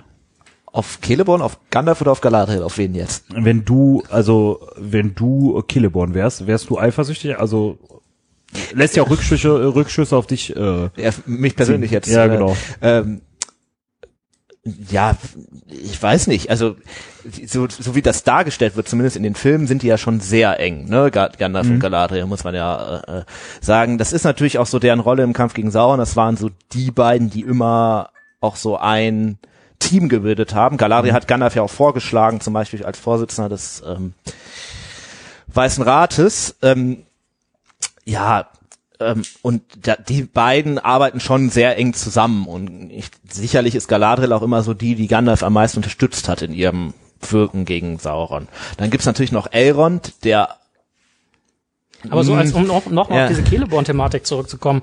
Ich würde mir einfach denken, wir wissen ja nicht, wie es bei Celeborn und Galadriel aussieht. Vielleicht weiß Celeborn ja Dinge über Galadriel, ähm, von denen Gandalf nur zu träumen wagt. Oder vielleicht weiß er auch einfach, dass sie nicht auf bärtige Kerle mit dem Zauberstab okay. vielleicht, also Gandalf ist schon irgendwie so ein bisschen vielleicht auch gefriendzoned von ähm, Ja, Ja, Galadriel, vielleicht ist ne? das auch irgendwie une, genau so unerwiderte Lieder, Liebe, also so Gandalf und Galadriel, die Weisen oder die weise Version von Eowyn und Aragorn. Und Gandalf hat ja offensichtlich auch ein Problem damit, sesshaft zu werden. Ja, vielleicht. Wobei auch Galadriel ja nicht immer in Lorien Sessas war, aber das behandeln wir ein anderes Mal. Kann Galadriel gut Suppe kochen? Das vielleicht kann Gandalf gut Suppe kochen. Und was Also ist in die der Frage Suppe ist, drin? wer ist jetzt, äh, wer ist jetzt der unerwiderte oder wer ist jetzt der unerwiderte? Kann der eine Erwiderte- Tim-Suppe kochen? Ähm, wo waren wir? denn? Ach so, genau. Äh, genau, also Gandalf und Galadriel ist schon so, denke ich, so die engsten. Dann gibt's natürlich noch ähm, Elrond, mit dem äh, Gandalf auch ein eigentlich ziemlich enges Verhältnis hat. Nicht ganz so eng wie mit Galadriel und auch die sind sich, glaube ich, nicht immer einig in ihrem Vorgehen, aber natürlich stimmt bei denen so zumindest die Grundrichtung. Ne? Also beide sind sich auch einig, ja, dass der Ring zerstört werden muss und beide sind auch ähm, relativ klar in ihrer Unterstützung zum Beispiel auch für äh, Aragorn. Ja, dann äh, bei anderen Mächtigen wird's schon schwieriger, würde ich jetzt mal sagen. Bei den Zwergen hat er sich natürlich durch die Sache mit den Erebor so einen gewissen Stein ins Bett gelegt. Ähm, in Gondor ist er ja nicht immer besonders willkommen, sondern wird manchmal so auch so ein bisschen als lästiges Übel gesehen oder lästige Notwendigkeit, genauso wie in Rohan mit äh, Theoden. Und wer natürlich eigentlich Gandalf von Ursprung an nicht leiden konnte, sondern immer nur toleriert hat, maximal, äh, ist natürlich Saruman. richtig. Ähm, ja. Äh, Und äh, die, die Beziehung zwischen Gandalf und Saruman ist natürlich auch eine, die, ja, ich glaube nicht nur von Sarumans Seite durch Ablehnung geprägt ist, sondern die sind sich beide schon einfach so verschieden in ihrem Wesen, dass die nicht sinnvoll zusammenarbeiten können. Wobei Gandalf ja im Rat oder so auch der bei weitem nicht so abfällig zum Beispiel ist oder nicht, nicht so von oben auf Saruman herab, der ist mit Sicherheit nicht einer Meinung und er verpackt das Ganze subtiler. Ja, ähm, äh, Gandalf ist halt eher so der höfliche Spotter, sage ich jetzt mal. Ne? Der höfliche ich, Spotter, ich meine, das ist eine sehr schöne Der Bezeichnung. setzt sich halt dann auch irgendwie mit der Pfeife in die Ecke und sagt, ja, ich äh, muss rauchen, weil ich mir den ganzen Unsinn hier nicht anhören kann. Das ist schon nicht besonders höflich, muss man sagen. Ne? Äh, oder nicht besonders nett, sagen wir mal. So höflich vielleicht, wenn man dann sagt, ja, ich musste einfach mal eine Pause haben. Paff, paff, paff, red du mal. Ja, ja, ist ja so stellenweise. Ne? Äh, Deswegen glaube ich, ist deren Beziehung schon von beiden Seiten nicht ganz einfach. Saruman ist natürlich auch einfach so machtbesessen, ähm, dass der sich mit Gandalf nicht verstehen kann, weil Gandalf ist es halt eben nicht. Ähm, das ist so der Hauptunterschied. Ne? Saruman ist sehr eine auf Macht agierende Persönlichkeit und Gandalf ist halt dann doch eher so der verständnisvolle und der sieht halt wirklich die Sache und nicht eben seinen persönlichen Ja, Vorteil. der ist extrem aufgabentreu die ganze Ja, Zeit. genau. Und Sa- Saruman ist halt eher so der Opportunist Ja. äh, in der ganzen Geschichte. ne? Ja, ähm, zu den Menschen. Denethor, ähm, Theoden, mit denen versteht er sich, komm, oder jetzt auch mit den zu den Zwergen so, mh, fühlt er sich auch so zu denen irgendwie hingezogen? Also mit den Zwergen hat Gandalf ja eigentlich, eigentlich äh, sehr wenig zu tun, muss man sagen. Bis zu der Sache mit dem Erebor hatten die, glaube ich, keinen Kontakt, von dem ich wirklich wüsste. durch die Geschichte mit Thorin und dem Töten von Smaug und so entsteht da natürlich schon ein gewisses Verhältnis, das ja auch zu beider Seiten Vorteil ist. Gandalf hat den Vorteil, die Zwerge sind halt im Norden dann eine starke Machtbastion. Sauron kann nicht einfach so durch den Norden marschieren und da machen, was er will. Auch äh, Dol Guldur geht ja in dieser ganzen Geschichte unter, erstmal ursprünglich, äh, und das ist ja für ihn auch erstmal Vorteil. Und für die Zwerge ist es natürlich so, äh, hat er schon einen gewissen Ein Anteil daran, dass die ihren geliebten Erebor zurückbekommen und das wird sicherlich auch für einige Sympathien mhm. gesorgt haben. Menschen? Welche Menschen? also mit wem er sich ja sehr gut versteht, sind die Waldläufer. Ja. Ne? Also die, die Dunedain. Ähm, die Dunedain des Nordens. Die haben auch so ein bisschen so einen ähnlichen Charakter wie er, ne? Also nicht sesshaft. Nee, äh, genau, Reisen. nicht sesshaft, beide äh, ja auch eher so. Alle für die Sache da. Genau, beschützen ja beide auch eher, sag ich mal, Leute, die andere vielleicht nicht unbedingt beschützen würden, sondern eher so, um, um die halt zu beschützen und nicht wirklich, weil das irgendwie mächtige Krieger sind oder so. Im Prinzip könnte man ja so aus reinen Machtaspekten auch sagen, ja, scheiß doch auf die Hobbits. Ähm, aber das machen die ja gerade ähm, nicht. Ne? Und auch zu Aragorn zum Beispiel hat er ja dann ein sehr inniges und ähm, mhm. ja, auf Vertrauen basierendes Verhältnis. Das merkt man ja auch in den Büchern und Filmen total. Ähm, wenn es jemanden aus der Gemeinschaft gibt, den Gandalf wirklich kannte und andersrum, dann ist es Aragorn gewesen. Mhm. Ja. Zu den Rohirrim? Ja. Was ja so das jüngste Menschenvolk. Mhm. Also es ja, scheint ja so, als sei er da früher ganz ganz gern gesehen gewesen.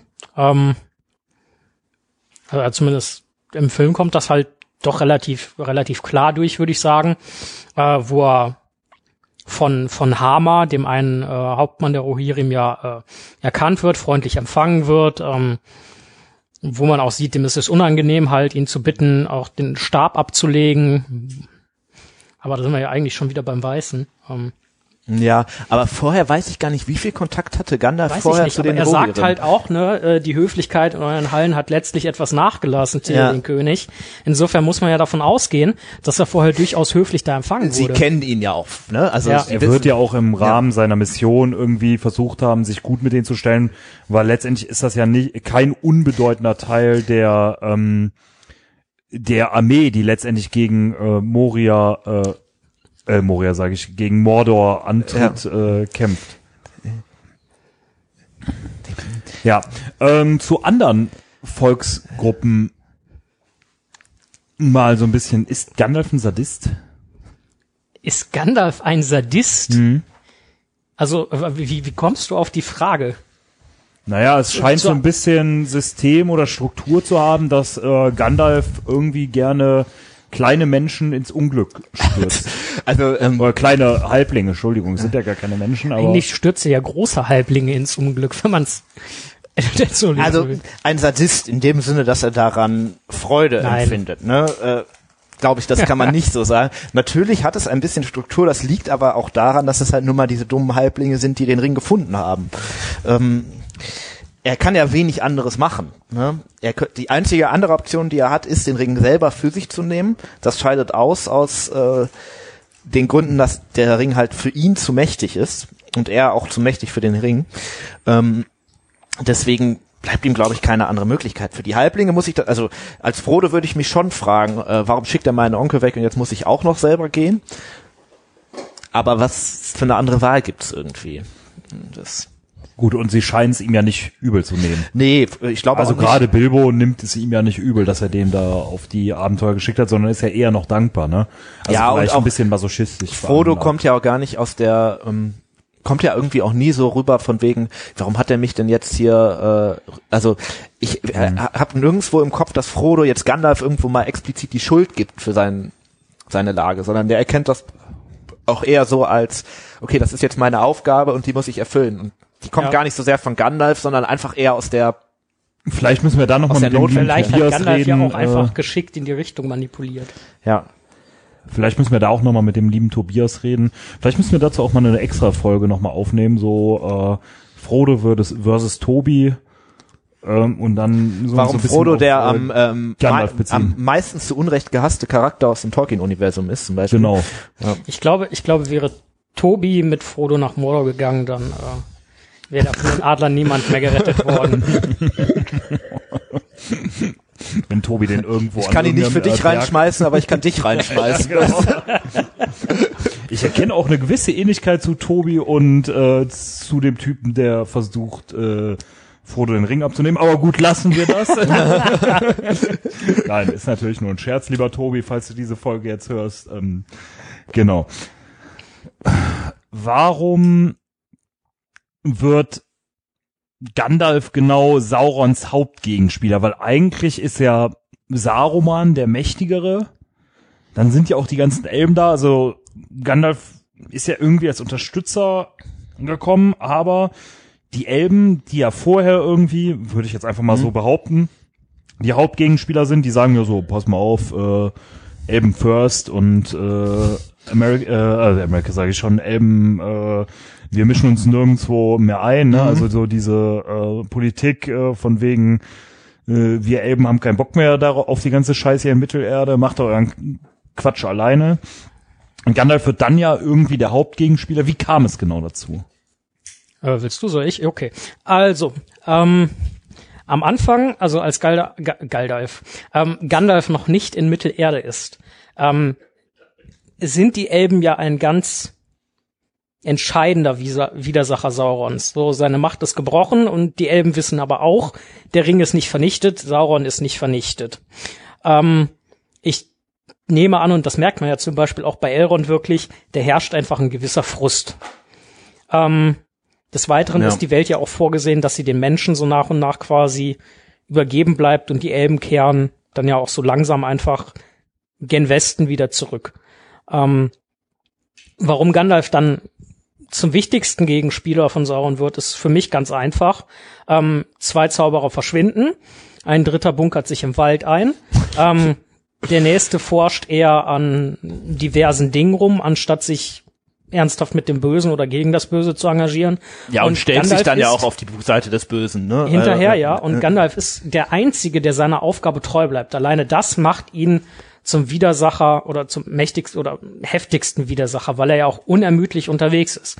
Die Elben sind ja eher sesshaft und Gandalf rennt ja zwischen den verschiedenen Völkern rum, forscht hier, forscht da, kann seine Nase nirgendwo rauslassen, ähm, entdeckt das mit Dol Guldur, ähm, ja, entdeckt in Anführungszeichen den Ring, ähm, findet das dann heraus und Ich glaube, das zum ist Beispiel. Saruman, der zumindest in Zeiten von Dol Guldur ja noch die Möglichkeit gehabt hätte, ähm, da wirklich gegen Sauron zu wirken, was zu machen. Der ist da ja schon gar nicht mehr richtig. Ja, also beziehungsweise er macht es ja zu dem Zeitpunkt noch, aber dann hauptsächlich, weil er nicht will, dass Sauron in dem Moment den Ring findet, weil er ihn selber haben will. Genau, Ne? aber Ähm, das ist halt auch nicht so wirklich so, wir müssen jetzt hier gegen Sauron und Ja. äh, Ich glaube aber, das ist genau der Punkt, den du gerade sagtest.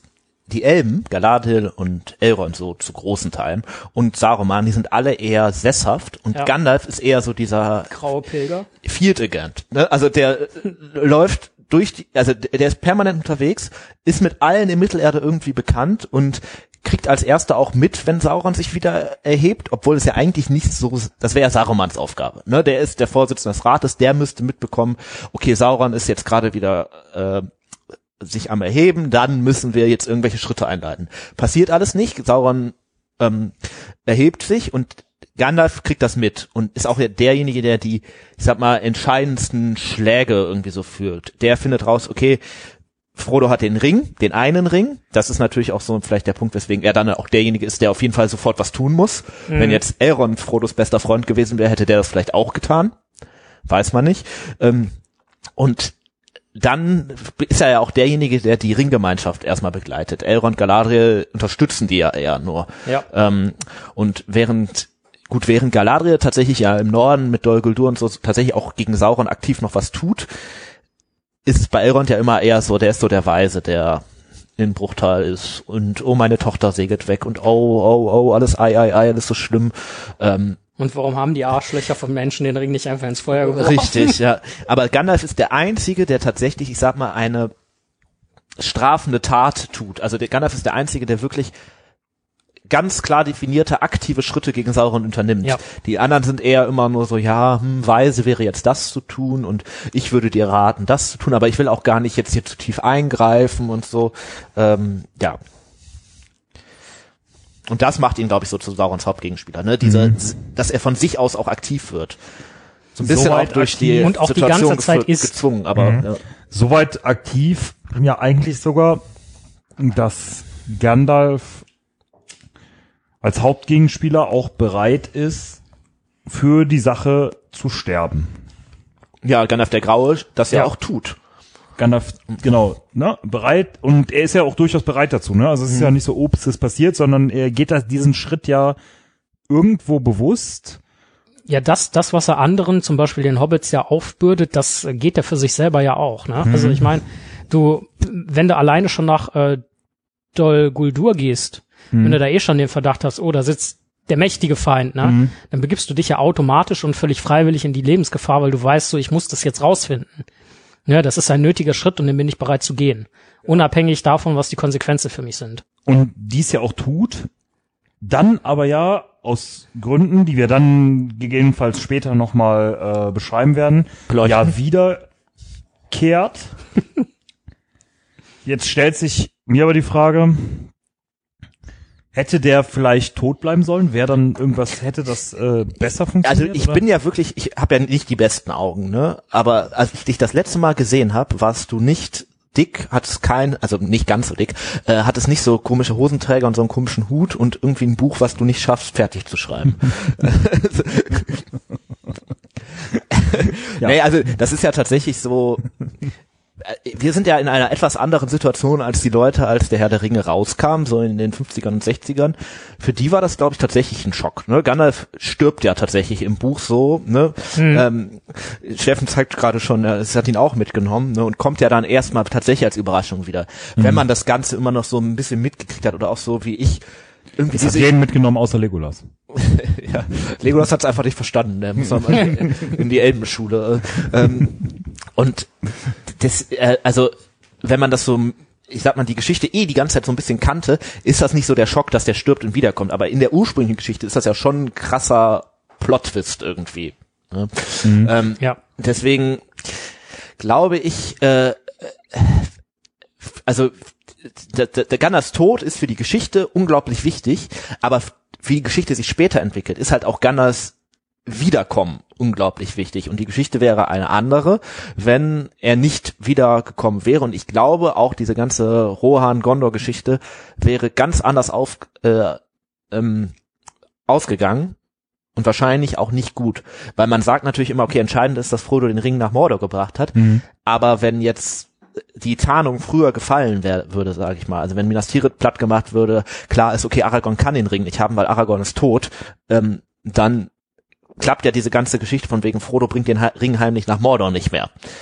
Und deswegen ist das, glaube ich, schon gut, dass Gandalf wiedergekommen ist. Jetzt, Wobei man natürlich sagen kann, nur kurz, äh, Tolkien war da ja schon relativ so sentimental und hat ungern irgendwelche Figuren umgebracht. Also auch zum Beispiel Lutz das Pony wird ja vor Moria quasi in den Tod geschickt, überlebt ja auch. Ja, und vielleicht war das auch so ein bisschen bei Gandalf die Sache.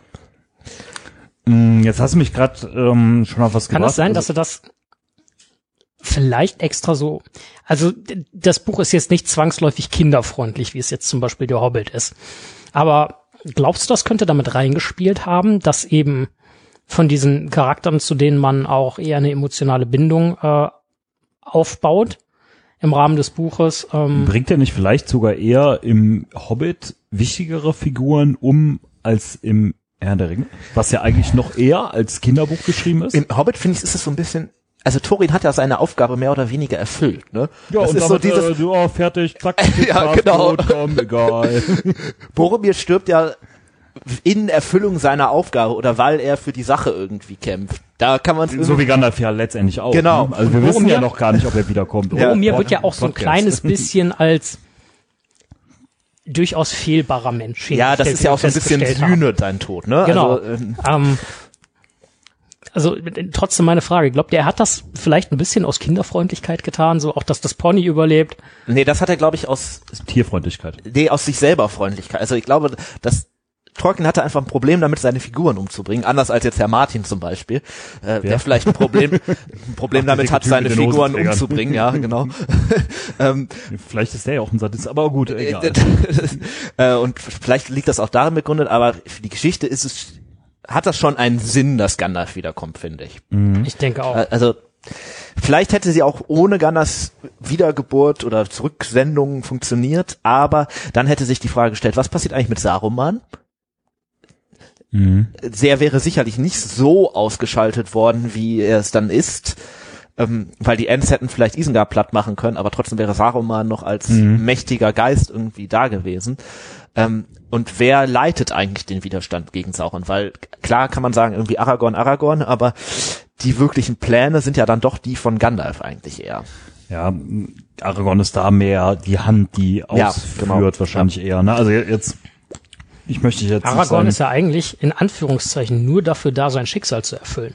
Ja, Ne? Der, Ja. der hat ja gar nicht so diesen, sind wir nicht alle dafür also da? Gandalf ist Ja, ja, aber wirklich Aragorn ein, ein, Rund, ein, ein Rundumplaner, der nur diese Aufgabe hat, Sauron mit allem ihm zur Verfügung stehenden Mittel zu bekämpfen. So. Aragorn Und arbeitet eher ist noch so für sich selber, Einfach ja. Mhm. nur das Mittel. Der hat ja auch gar nicht diese Übersicht, Erfahrung, Wissen etc. Die Hand Gandalfs der halt, kann Mhm. nur sagen, ja, ich erfülle mein Schicksal und im Zweifelsfall habe ich dann mit etwas Glück die Kraft, ohne jetzt sein äh, Denken zu schmälern Ja, oder ja. beziehungsweise seine Intelligenz zu schmälern. Ne? Also er ist bestimmt auch hinterher irgendwie ein guter König, also Aragorn, ne?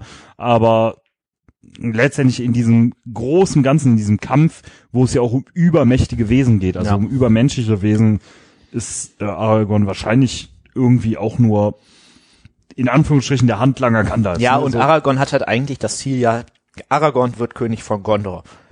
Das kann er nur, wenn der Ring zerstört wird und mit Sauron daneben ist das auch nicht so schön. ja, und gut, so. Aragorn selber hat ja eigentlich nicht so zu Beginn das Welcher ne? Aragorn? Der Buch oder der Film Aragorn ist jetzt die Frage, ne? Der Buch Aragorn schon, der Film Ja. Aragorn nicht so sehr, das stimmt. Der Film Aragorn ist aber Gandalf auch sehr viel ähnlicher als der Buch Aragorn. ja. Und Sehr der gut, übernimmt auch Teil von dass seiner du es Rolle. ansprichst, um nochmal aufs Thema Gandalf zurückzukommen. Buch versus Film. Unterschiede. Ist Gandalf vielleicht so die Figur, die am ehesten eins zu eins irgendwie übernommen wurde? Ähm, also würde ich mit Nein darauf antworten, weil ich glaube, die Figur, die am ehesten übernommen wurde, ist Sam, äh, Sam, Sam. Ja.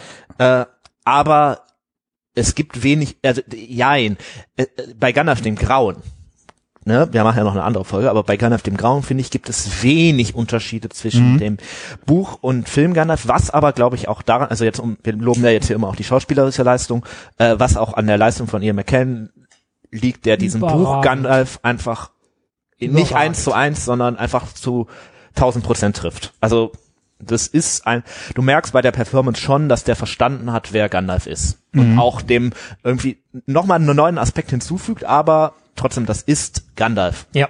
Ich würde ja 300 Prozent sagen, weil es nur drei Filme waren. Oder von mir ist auch äh, 600 Prozent mit den Hobbit-Filmen, aber Ja, wobei, also im dritten Hobbit-Film zum Beispiel, finde ich, ist der Buch Gandalf überhaupt nicht getroffen. Nicht von der Schauspielerleistung her, sondern eher so von der Story generell. Aber ähm, ja, Ja, Lassen wir ich äh, weiß, was du meinst. Ähm, gefällt dir euch äh, denn irgendwo besser, Buch oder Film? Ich, eine, eine Sache. Ähm, ich habe den Eindruck, das kann aber auch daran liegen, dass der Buch Aragorn einfach in Anführungszeichen um etwas, Gandalf, ne? etwas, du. ja, warte, etwas überzeugter und selbstbestimmter agiert als der Film Aragorn, meiner Meinung nach. Ähm, dass Gandalf in den Filmen etwas mehr als der Hauptübungsleiter, nennen wir es mal so, ähm, rüberkommt als im Buch. Ähm, Im Buch hat er halt durch Aragorn immer noch so ein gewisses Kontra. Ähm, Was ihn aber irgendwo ja auch stärker macht, ne? die sind sich ja auch nicht tatsächlich nicht immer einig, ne? Und auch Aragorn sagt jetzt nicht nur dumme Dinge. Zum Beispiel die Idee über den äh, durch Moria zu gehen, wird ja von Aragorn sehr stark kritisiert. Ja. Ne? und das im Film halt fehlt das so ein bisschen. Ne, also ich, ich Mhm. denke schon, Gandalf ist in beiden quasi die die leitende Person. Mhm. Ähm, aber ich finde, im Film ist das noch ein Tacken mehr, kommt es ein Tacken mehr so rüber. Jetzt sind wir ja noch gar nicht so weit, aber wo gefällt er euch denn subjektiv gesehen jeweils besser? Buch oder Film? Ähm, ich möchte eine dritte Möglichkeit. Äh, also ich finde, Beides. äh, nee, äh, um nochmal, also ich Du habe musst dich entscheiden. ja, äh, lass mich doch mal ausreden. Du hast einen Film vor dir liegen und ein Buch. äh, dann sage ich das Buch, aber nicht wegen dem Buch, sondern weil ähm, um nochmal dieses WDR-Hörspiel zu erwähnen, ähm, der äh, Gandalf, der da gesprochen wird, ich habe vergessen, wer es war. Ich ähm, reicht das nach. Ich weiß nicht mehr, wer es war. Ich, ich, ich Faktencheck Wie das du so vieles äh, nachreichen wolltest. Aber der ja. ist, äh, ja, der ist äh, tatsächlich, finde ich, noch mal einen Ticken besser gesprochen zumindest als der deutsche oder auch englische Gandalf. Ähm, deswegen würde ich sagen, der Buch Gandalf, ich sag, aber ich sage auch, es gibt keinen großen Unterschied. Deswegen kann ich jetzt auch nicht sagen, der ist unbedingt 1000 Prozent besser. Boah. Simon überlegt noch. Also diese Visualisierung ist natürlich schon krass, ne? Diese Emotionen, die man dann sieht, ne? Und sowas, das macht es natürlich beim Film schon krass, aber ja. Ja. Ähm, so, Uff. Hey, ich, ich, ich beantworte die Frage einfach nicht. äh, der Zack. Sprecher ist übrigens Manfred Steffen, ums äh, eher nachzureichen. Wie genau sieht Gandalfs Macht eigentlich aus? Äh, warum ist er, warum ist er so wichtig? Es wurde hier wieder ein Meme umgeschickt, was uns alle ablenkt, äh, aber auch ich musste lachen.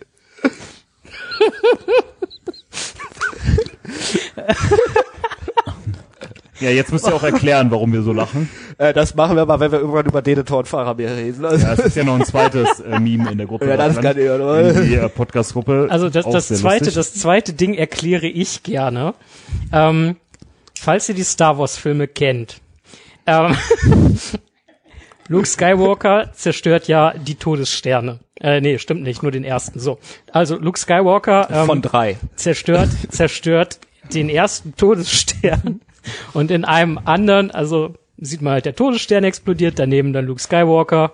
Und äh, darunter sieht man halt einen Allianz, äh, einen Rebellen äh, Piloten mit einer mit Gimlis Gesicht und einer Axt auf dem Helm. Und da steht halt that still only counts at one äh, äh, as one also der zählt trotzdem nur als einer da mussten wir gerade drüber lachen und über ein äh, Denethor, Faramir, Faramir. Boromir äh, Geschichte. genau Gut, äh, zurück zu meiner Frage. Wie genau sieht Gandalfs Macht aus und warum ist er so mächtig? ich glaube, die Macht von Gandalf ähm, liegt in erster Linie in seiner Bestrebtheit, in seiner Tätigkeit und in seinem Charisma. Naja, und dem Wissen, ne? Ja, das ist es. Gandalf ist natürlich ein Zauberer. Gandalf hat sicherlich auch, ich sag mal so, an Zaubermacht einiges am Start, aber ähm, der entscheidende Punkt ist seine Vernetzung mit den anderen Mächtigen in Mittelerde und dass er halt in der Lage ist, so ein bisschen dieser Schachspieler zu sein. Das, das ist eigentlich so seine Aufgabe. Und natürlich, ich meine, er kämpft auch gegen den Balrog und besiegt den auch, aber auch das macht er ja eher so, indem er halt die Brücke zerspricht, auf dem er steht. So, ne? Und Ja. nicht, indem er ihn einfach wegbämst. Also nicht an seiner Übermenschlichkeit, Überelbigkeit, Ja. ähm, Ja, Übernatürlichkeit. ich Magie bei. Tolkien ist ja sowieso immer eher sehr subtil, ne? Und nicht so diese, ich schmeiß jetzt einen Feuerball auf dich, sondern immer eher so dieses. Das wird ja auch gar nicht so erklärt, ne? Woher genau diese Magie kommt Mhm. Ja. oder so, was ja in anderen Es ist ja modernen Fantasy-Werken ja schon viel eher mal erklärt wird. Die Frage ist ja auch, also wir sagen, es ist Magie, aber ist es für zumindest Gandalf und die Elben in dem Moment wirklich Magie oder ist es eher so was, was natürlich sowieso da ist und Mhm. Gar nicht, Macht oder- ist es nur ja. für die Menschen Magie, weil die nicht wissen, was es ist und es nicht so einordnen können. Ne?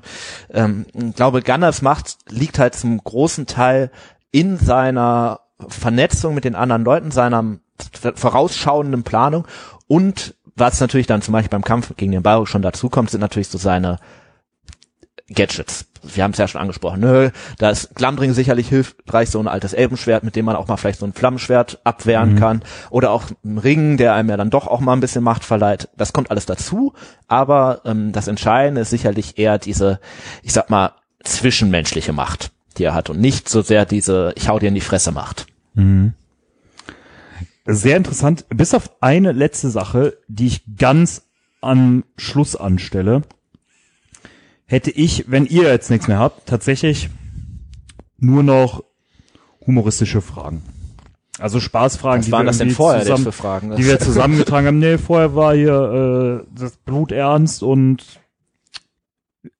also wenn ihr sonst nichts mehr habt, würde ich jetzt einfach ganz gerne mal eine äh, Frage stellen. Tim, du spielst ja, wenn wir Pen and Paper Spiele spielen, spielst du ja quasi immer den gleichen, ähm, ähnlichen Charakter. Gandalf? Nee, du spielst immer einen versoffenen ähm, Obdachlosen, mehr oder weniger, der äh, der quasi allen auf den Sack geht, Nee, weil er rumpöbelt. Ich war, also das liegt aber daran, zum Beispiel beim, ähm, als wir hier ähm, Beards? Tiers, ja genau, also bei Birds, ja, okay, dann den Schuh muss ich mir anziehen, aber bei äh, oder beziehungsweise den zerrissenen Stiefel muss ich mir anziehen. Ähm, bei Tiers zum Beispiel wollte ich eigentlich eine Politikerin sein, die gleichzeitig auch Auftragsmörderin ist. Das wurde mir aber verboten. Ich wurde gezwungen, also quasi auch diesen Charakter wieder zu spielen. ja, genau, weil es Das sonst ist nicht häufig keine, genug eigentlich ein und dasselbe. Ähm, Vielleicht. kleine äh, kleiner Plot ist äh, als Zwischeninfo. Wir spielen wahrscheinlich gleich im Anschluss dieser Folge noch ein äh, Pen and Paper Spiel. Ich bin mir gar nicht mehr sicher, was du da für einen Charakter spielst, aber ich meine auch wieder einen ähnlichen Charakter, wie ich den gerade beschrieben habe. Ja, Naja, ich spiele, nein, nein, ja auch, aber ähm, natürlich, ich, also ich spiele tatsächlich gerne so, ich sag mal, diese sozialen Charaktere, die eher durch Beeinflussung und vielleicht auch so ein bisschen durch Lügen und durch äh, vielleicht auch Anderen Leuten auf die Nerven gehen. Ja, genau, so, sowas, das macht mir einfach meistens Spaß und ich finde, das sind auch immer die stärksten Charaktere, das ist aber natürlich Gut, warum Äh, ich diese Frage gestellt habe, um darauf, äh, also nicht um äh, euch unsere Pen and Paper Ich bin Arten, übrigens ganz Weisen- gespannt, wie das gleich läuft. äh, äh, zu zeigen. Äh, Simon, genau, wir haben noch nie ein Pen and Paper zusammen gespielt in dieser Runde, ja. in dieser Runde. Ich habe generell erst Aber- Pen and Paper gespielt. Aber um euch, äh, also wir sind große Pen and Paper Fans, äh, da auch einen lieben Gruß an den äh, lieben Philipp. Viel Spaß beim Arbeiten. Ich hoffe, du hörst den Podcast nach wie vor. Ähm, kleine äh, Provokation Ja, an dieser komm, Stelle. zum Thema zurück. Das äh, ist, als, äh, aufs Thema zurück. Tim, ist Gandalf der mächtigste Obdachlose aller Zeiten, aller Zeiten. Also mächtiger als äh, dein Charakter Björn äh, Seson, hieß er, glaube ich, äh, bei Bier. also gut, Gandalf fährt jetzt nicht die Größenpotte, das muss man sagen, aber ähm, Der hat auch nicht dreimal Ja. die Welt umreist, oder? Richtig, nee, nee, nee, nee, nee. Er hat auch nicht studiert. Aber ähm, äh, äh, ja, der mächtigste, also das ist natürlich ein bisschen Polemik hier. Ich weiß gar nicht, wer diese Frage gestellt hat. Ähm, aber äh, gut, Gandalf ist natürlich, Gandalf hat keine Heimat in dem Sinne, dass er irgendwo sein, sein Haus hat, sondern läuft die ganze Zeit permanent durch Mittelerde. Die Macht von Gandalf kommt aber natürlich auch so ein bisschen so daher, dass er sich halt dadurch, dass er keine Heimat hat, mit allen Menschen vernetzen kann. Und deswegen vielleicht die meisten Obdachlosen laufen aber nicht so sehr durch die Gegend wie Gandalf, muss man auch sagen. Mhm. Sondern die haben ja dann doch schon irgendwie einen kleineren Space so. Ja. Also würdest du sagen, ist irgendwo der mächtigste, ja? Wenn ich diese Frage jetzt stellen würde, die ich Frage kenne ist, keinen diese, mächtigeren, aber ich äh, äh, die, wie Ja. viel Sinn diese Frage macht. Die Frage ist ja auch überhaupt, ist er denn wirklich obdachlos? Weil eigentlich hat er ja eine Heimat, ne? Und ist ja, Ja. nur auf Reisen. ja, aber die Frage, obdachlos und heimatlos sind ja zwei verschiedene Dinge. Ja, aber er wird ja bestimmt auch in ähm, da, wo er herkommt, wird er ja, denke ich mal, eine Obdach haben. Also normalerweise dort wird er ja nicht Ja. rumreisen. ja. Das ist jetzt die Frage, wie das in so einer Götterwelt aussieht. ja doch, der ist, der kommt ursprünglich aus den Gärten von Lorien. Ja, und Also jetzt nicht los Lorien, ein- sondern von dem Valar Lorien. Ja, ob er da vielleicht ein Haus hat oder Ja. sonst was, das meine ich damit. Ne? Mm, Dann die zweite Frage, Simon, wäre Gandalf ein guter Türsteher? Locker. Also ich meine, äh, you cannot pass, you shall not pass. Wobei, der Balrog wollte ja in dem Moment so gesehen aus Moria raus, ne, weil der ja den Gefährten hinterher wollten, die Richtung wollte Tor. er den Gefährten hinterher, ob der wirklich raus wollte? ja, aber die wollten ja raus. Also Also vielleicht eher eine gute Also Security, ich, ich also persönlich, ich äh, persönlich Bodyguard. denke, du kannst hier nicht vorbei. Erinnert mich stark an Kaya Janas äh, Außerdem, Figur, ähm, äh, Hakan, äh, du kommst hier nicht rein. Ähm, also ich denke schon. Ich meine, Gandalf ist ja äh, sehr temperamentvoll, mürrisch, weiß eh immer alles besser, ist durchaus wortgewaltig. Mm, Wobei ich da auch jetzt beim Tim eher einhaken muss. Also Gandalf geht ja eher rein, ne? Also in die Halle von Rohan geht er rein, er holt Sam rein durchs Fenster, anstatt ihn äh, draußen irgendwie auszusperren. stimmt, ja. Also die Leute werden eher reingeholt Also als ich- äh, Also ein schlechter lassen. Türsteher. Also Nein, eher nein, ein nein, schlechter nein, nein. Türsteher. Jemand, der weiß, wo er überall reinkommt, weiß auch, wie du Leute draußen hältst. Ja. Okay, also wir lassen die Frage äh, im Status unbeantwortet und fragen vielleicht unsere Zuhörer, was meint ihr denn dazu? Ist Gandalf ein guter Türsteher? Wenn ihr irgendwo nach Corona oder irgendwo im Berliner Untergrund oder was weiß ich, irgendwo Na, ich sag mal so, wie er sich da vor äh, Bilbo aufgebaut hat, groß geworden ist und Ja. äh, furchteinflößend.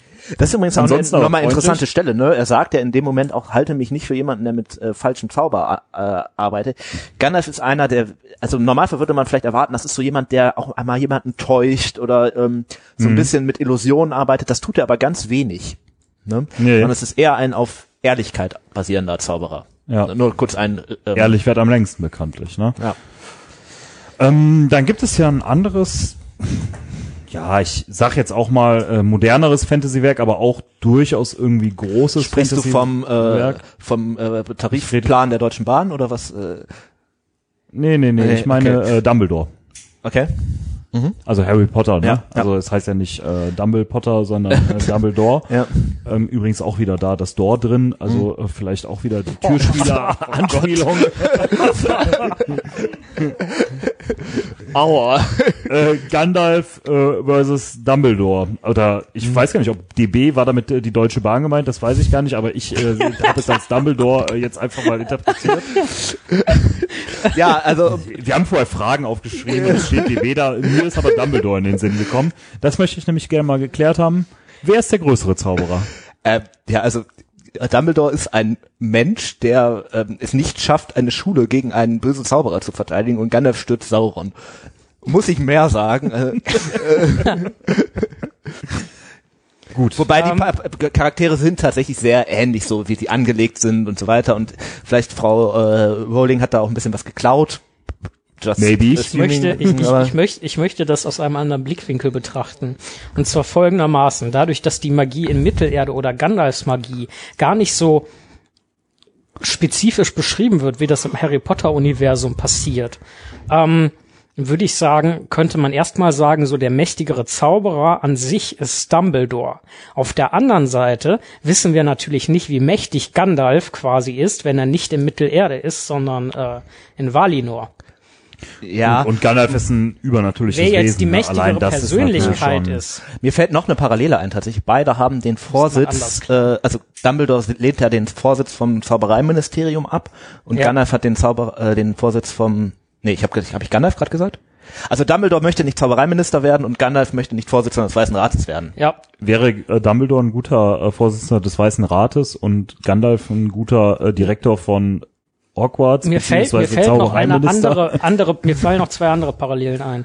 Ähm, nämlich einmal, beide haben es mit Vögeln. Dumbledore Ja. mit dem Phönix, Gandalf mit den Adlern.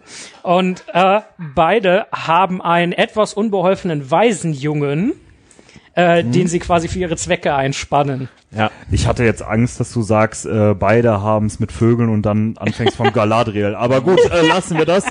Ähm, wa- gefällt das nicht. was meintest du denn mit der Deutschen Bahn, Tim? Naja, ähm, Also der Tim ist übrigens der Erzfeind der Deutschen Bahn, der Sauron der Deutschen Bahn. Sauron, ja, ich äh, leg auch Eher immer irgendwelche Bahn Ringe in die Sauron Züge. und Nein. Äh, Aber nein ähm, Aber du kannst ja auch auf die Adler einfach umsteigen als auf mit den Adlern wäre ich Nahverkehr. sicherlich pünktlicher und da sind wir ja jetzt direkt schon ja, bei für der die Adler Parallele. brauchst du aber hier Fluggenehmigung, hol dir die mal. Ja. ähm, ja, also Gandalf sagt natürlich immer, er kommt nicht zu spät, ne? Oder ein Zauberer generell kommt nicht zu spät.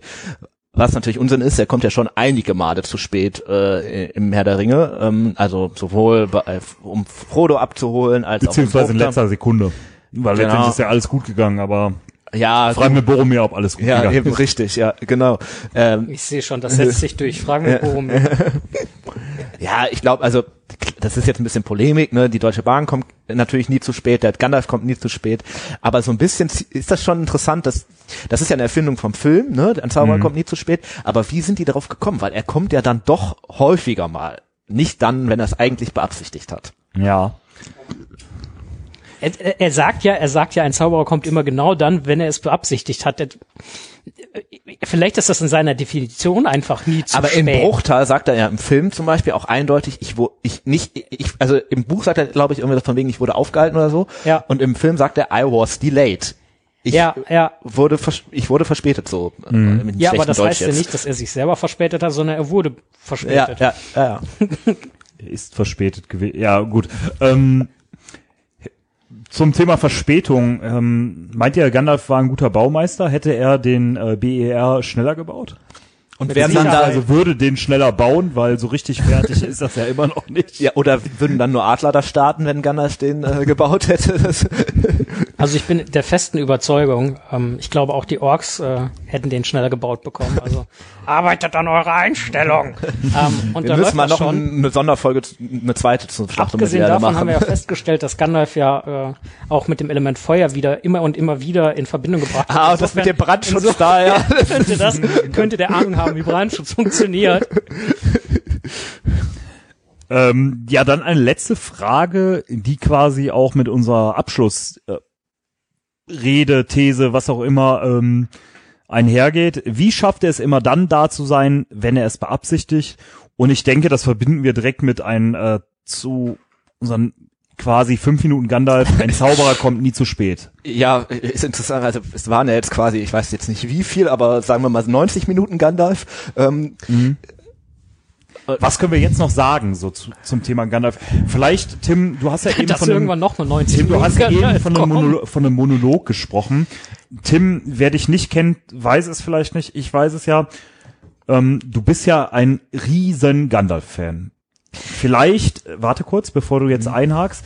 Also Gandalf Ich hat dich ja, eine also, witzige Anekdote zu. ähm, ja, dann darfst du gleich zuerst und danach darf Tim, weil ähm, du hast, glaube ich, auch mit dem Pfeife rauchen, also du hast deine Pfeife ja, dein erster Pfeifenkauf war angelehnt an die Gandalf-Pfeife. Du hast gesagt, ja gut, dann bin ich ja mehr wie Gandalf oder wenn wenn irgendwas, wenn es irgendwie darum geht, beim Herr der Ringe irgendwas zu spielen, sagst du, ich bin Gandalf. Also dann kommt direkt die Aussage, ich bin Gandalf. Ähm, Simon, vielleicht erst kurz die Anekdote und dann Tim, ich möchte jetzt nicht sagen fünf Minuten Liebeserklärung. Wenn du kürzer bist, ist das auch okay, aber ansonsten fünf Ja, Minuten die deine Liebeserklärung. Die meisten Liebeserklärungen enden mit äh, Flecken nach zwei Minuten, aber das ist,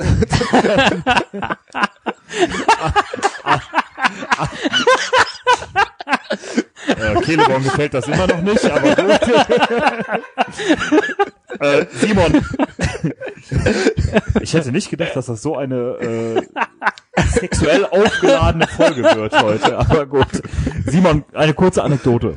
Ja, ähm, Tim und ich waren die ersten zwei Jahre in der Grundschule in einer Klasse und äh, in der Grundschule wird Karneval noch so richtig schön mit Kostüm und so weiter gefeiert Im Rheinland. und ähm, äh, ich habe mich damals als Harry Potter verkleidet und Tim hatte damals schon ein Fable für diese äh, äh, bärtigen Zauberfiguren und äh, kam einfach eiskalt als Dumbledore, was ich enorm gefeiert habe. Ähm, Inzwischen muss ich sagen, also früher war ich eher so in Richtung, oh, coole Hauptfigur und Harry Potter, voll der geile Dude. Und äh, bei Tim war das damals schon anders. Der hat immer so diese, diese, diese Personen cool gefunden, die einfach einen viel tieferen Blick und viel besseren Überblick hatten. Ähm, das hat sich beibehalten. Inzwischen ist das bei mir auch so. Ähm, aber äh, trotzdem ganz lustig. Also ich kenne Tim tatsächlich nur so, dass er solche Charaktere echt total geil findet.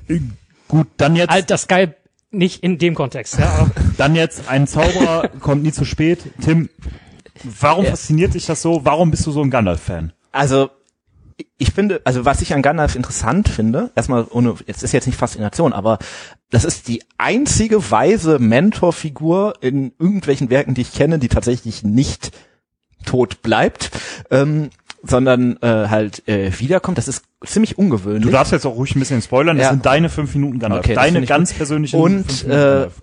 Gandalf ist die Figur, das ist äh, ein Mentor, aber es ist gleichzeitig eine Hauptfigur. Und es ist trotz allem derjenige, der sich als der der gegen Sauron gerichtete Zauber äh, zeigt und auch als erfolgreichster Kämpfer im Sinne von Leiter des Widerstandes zeigt.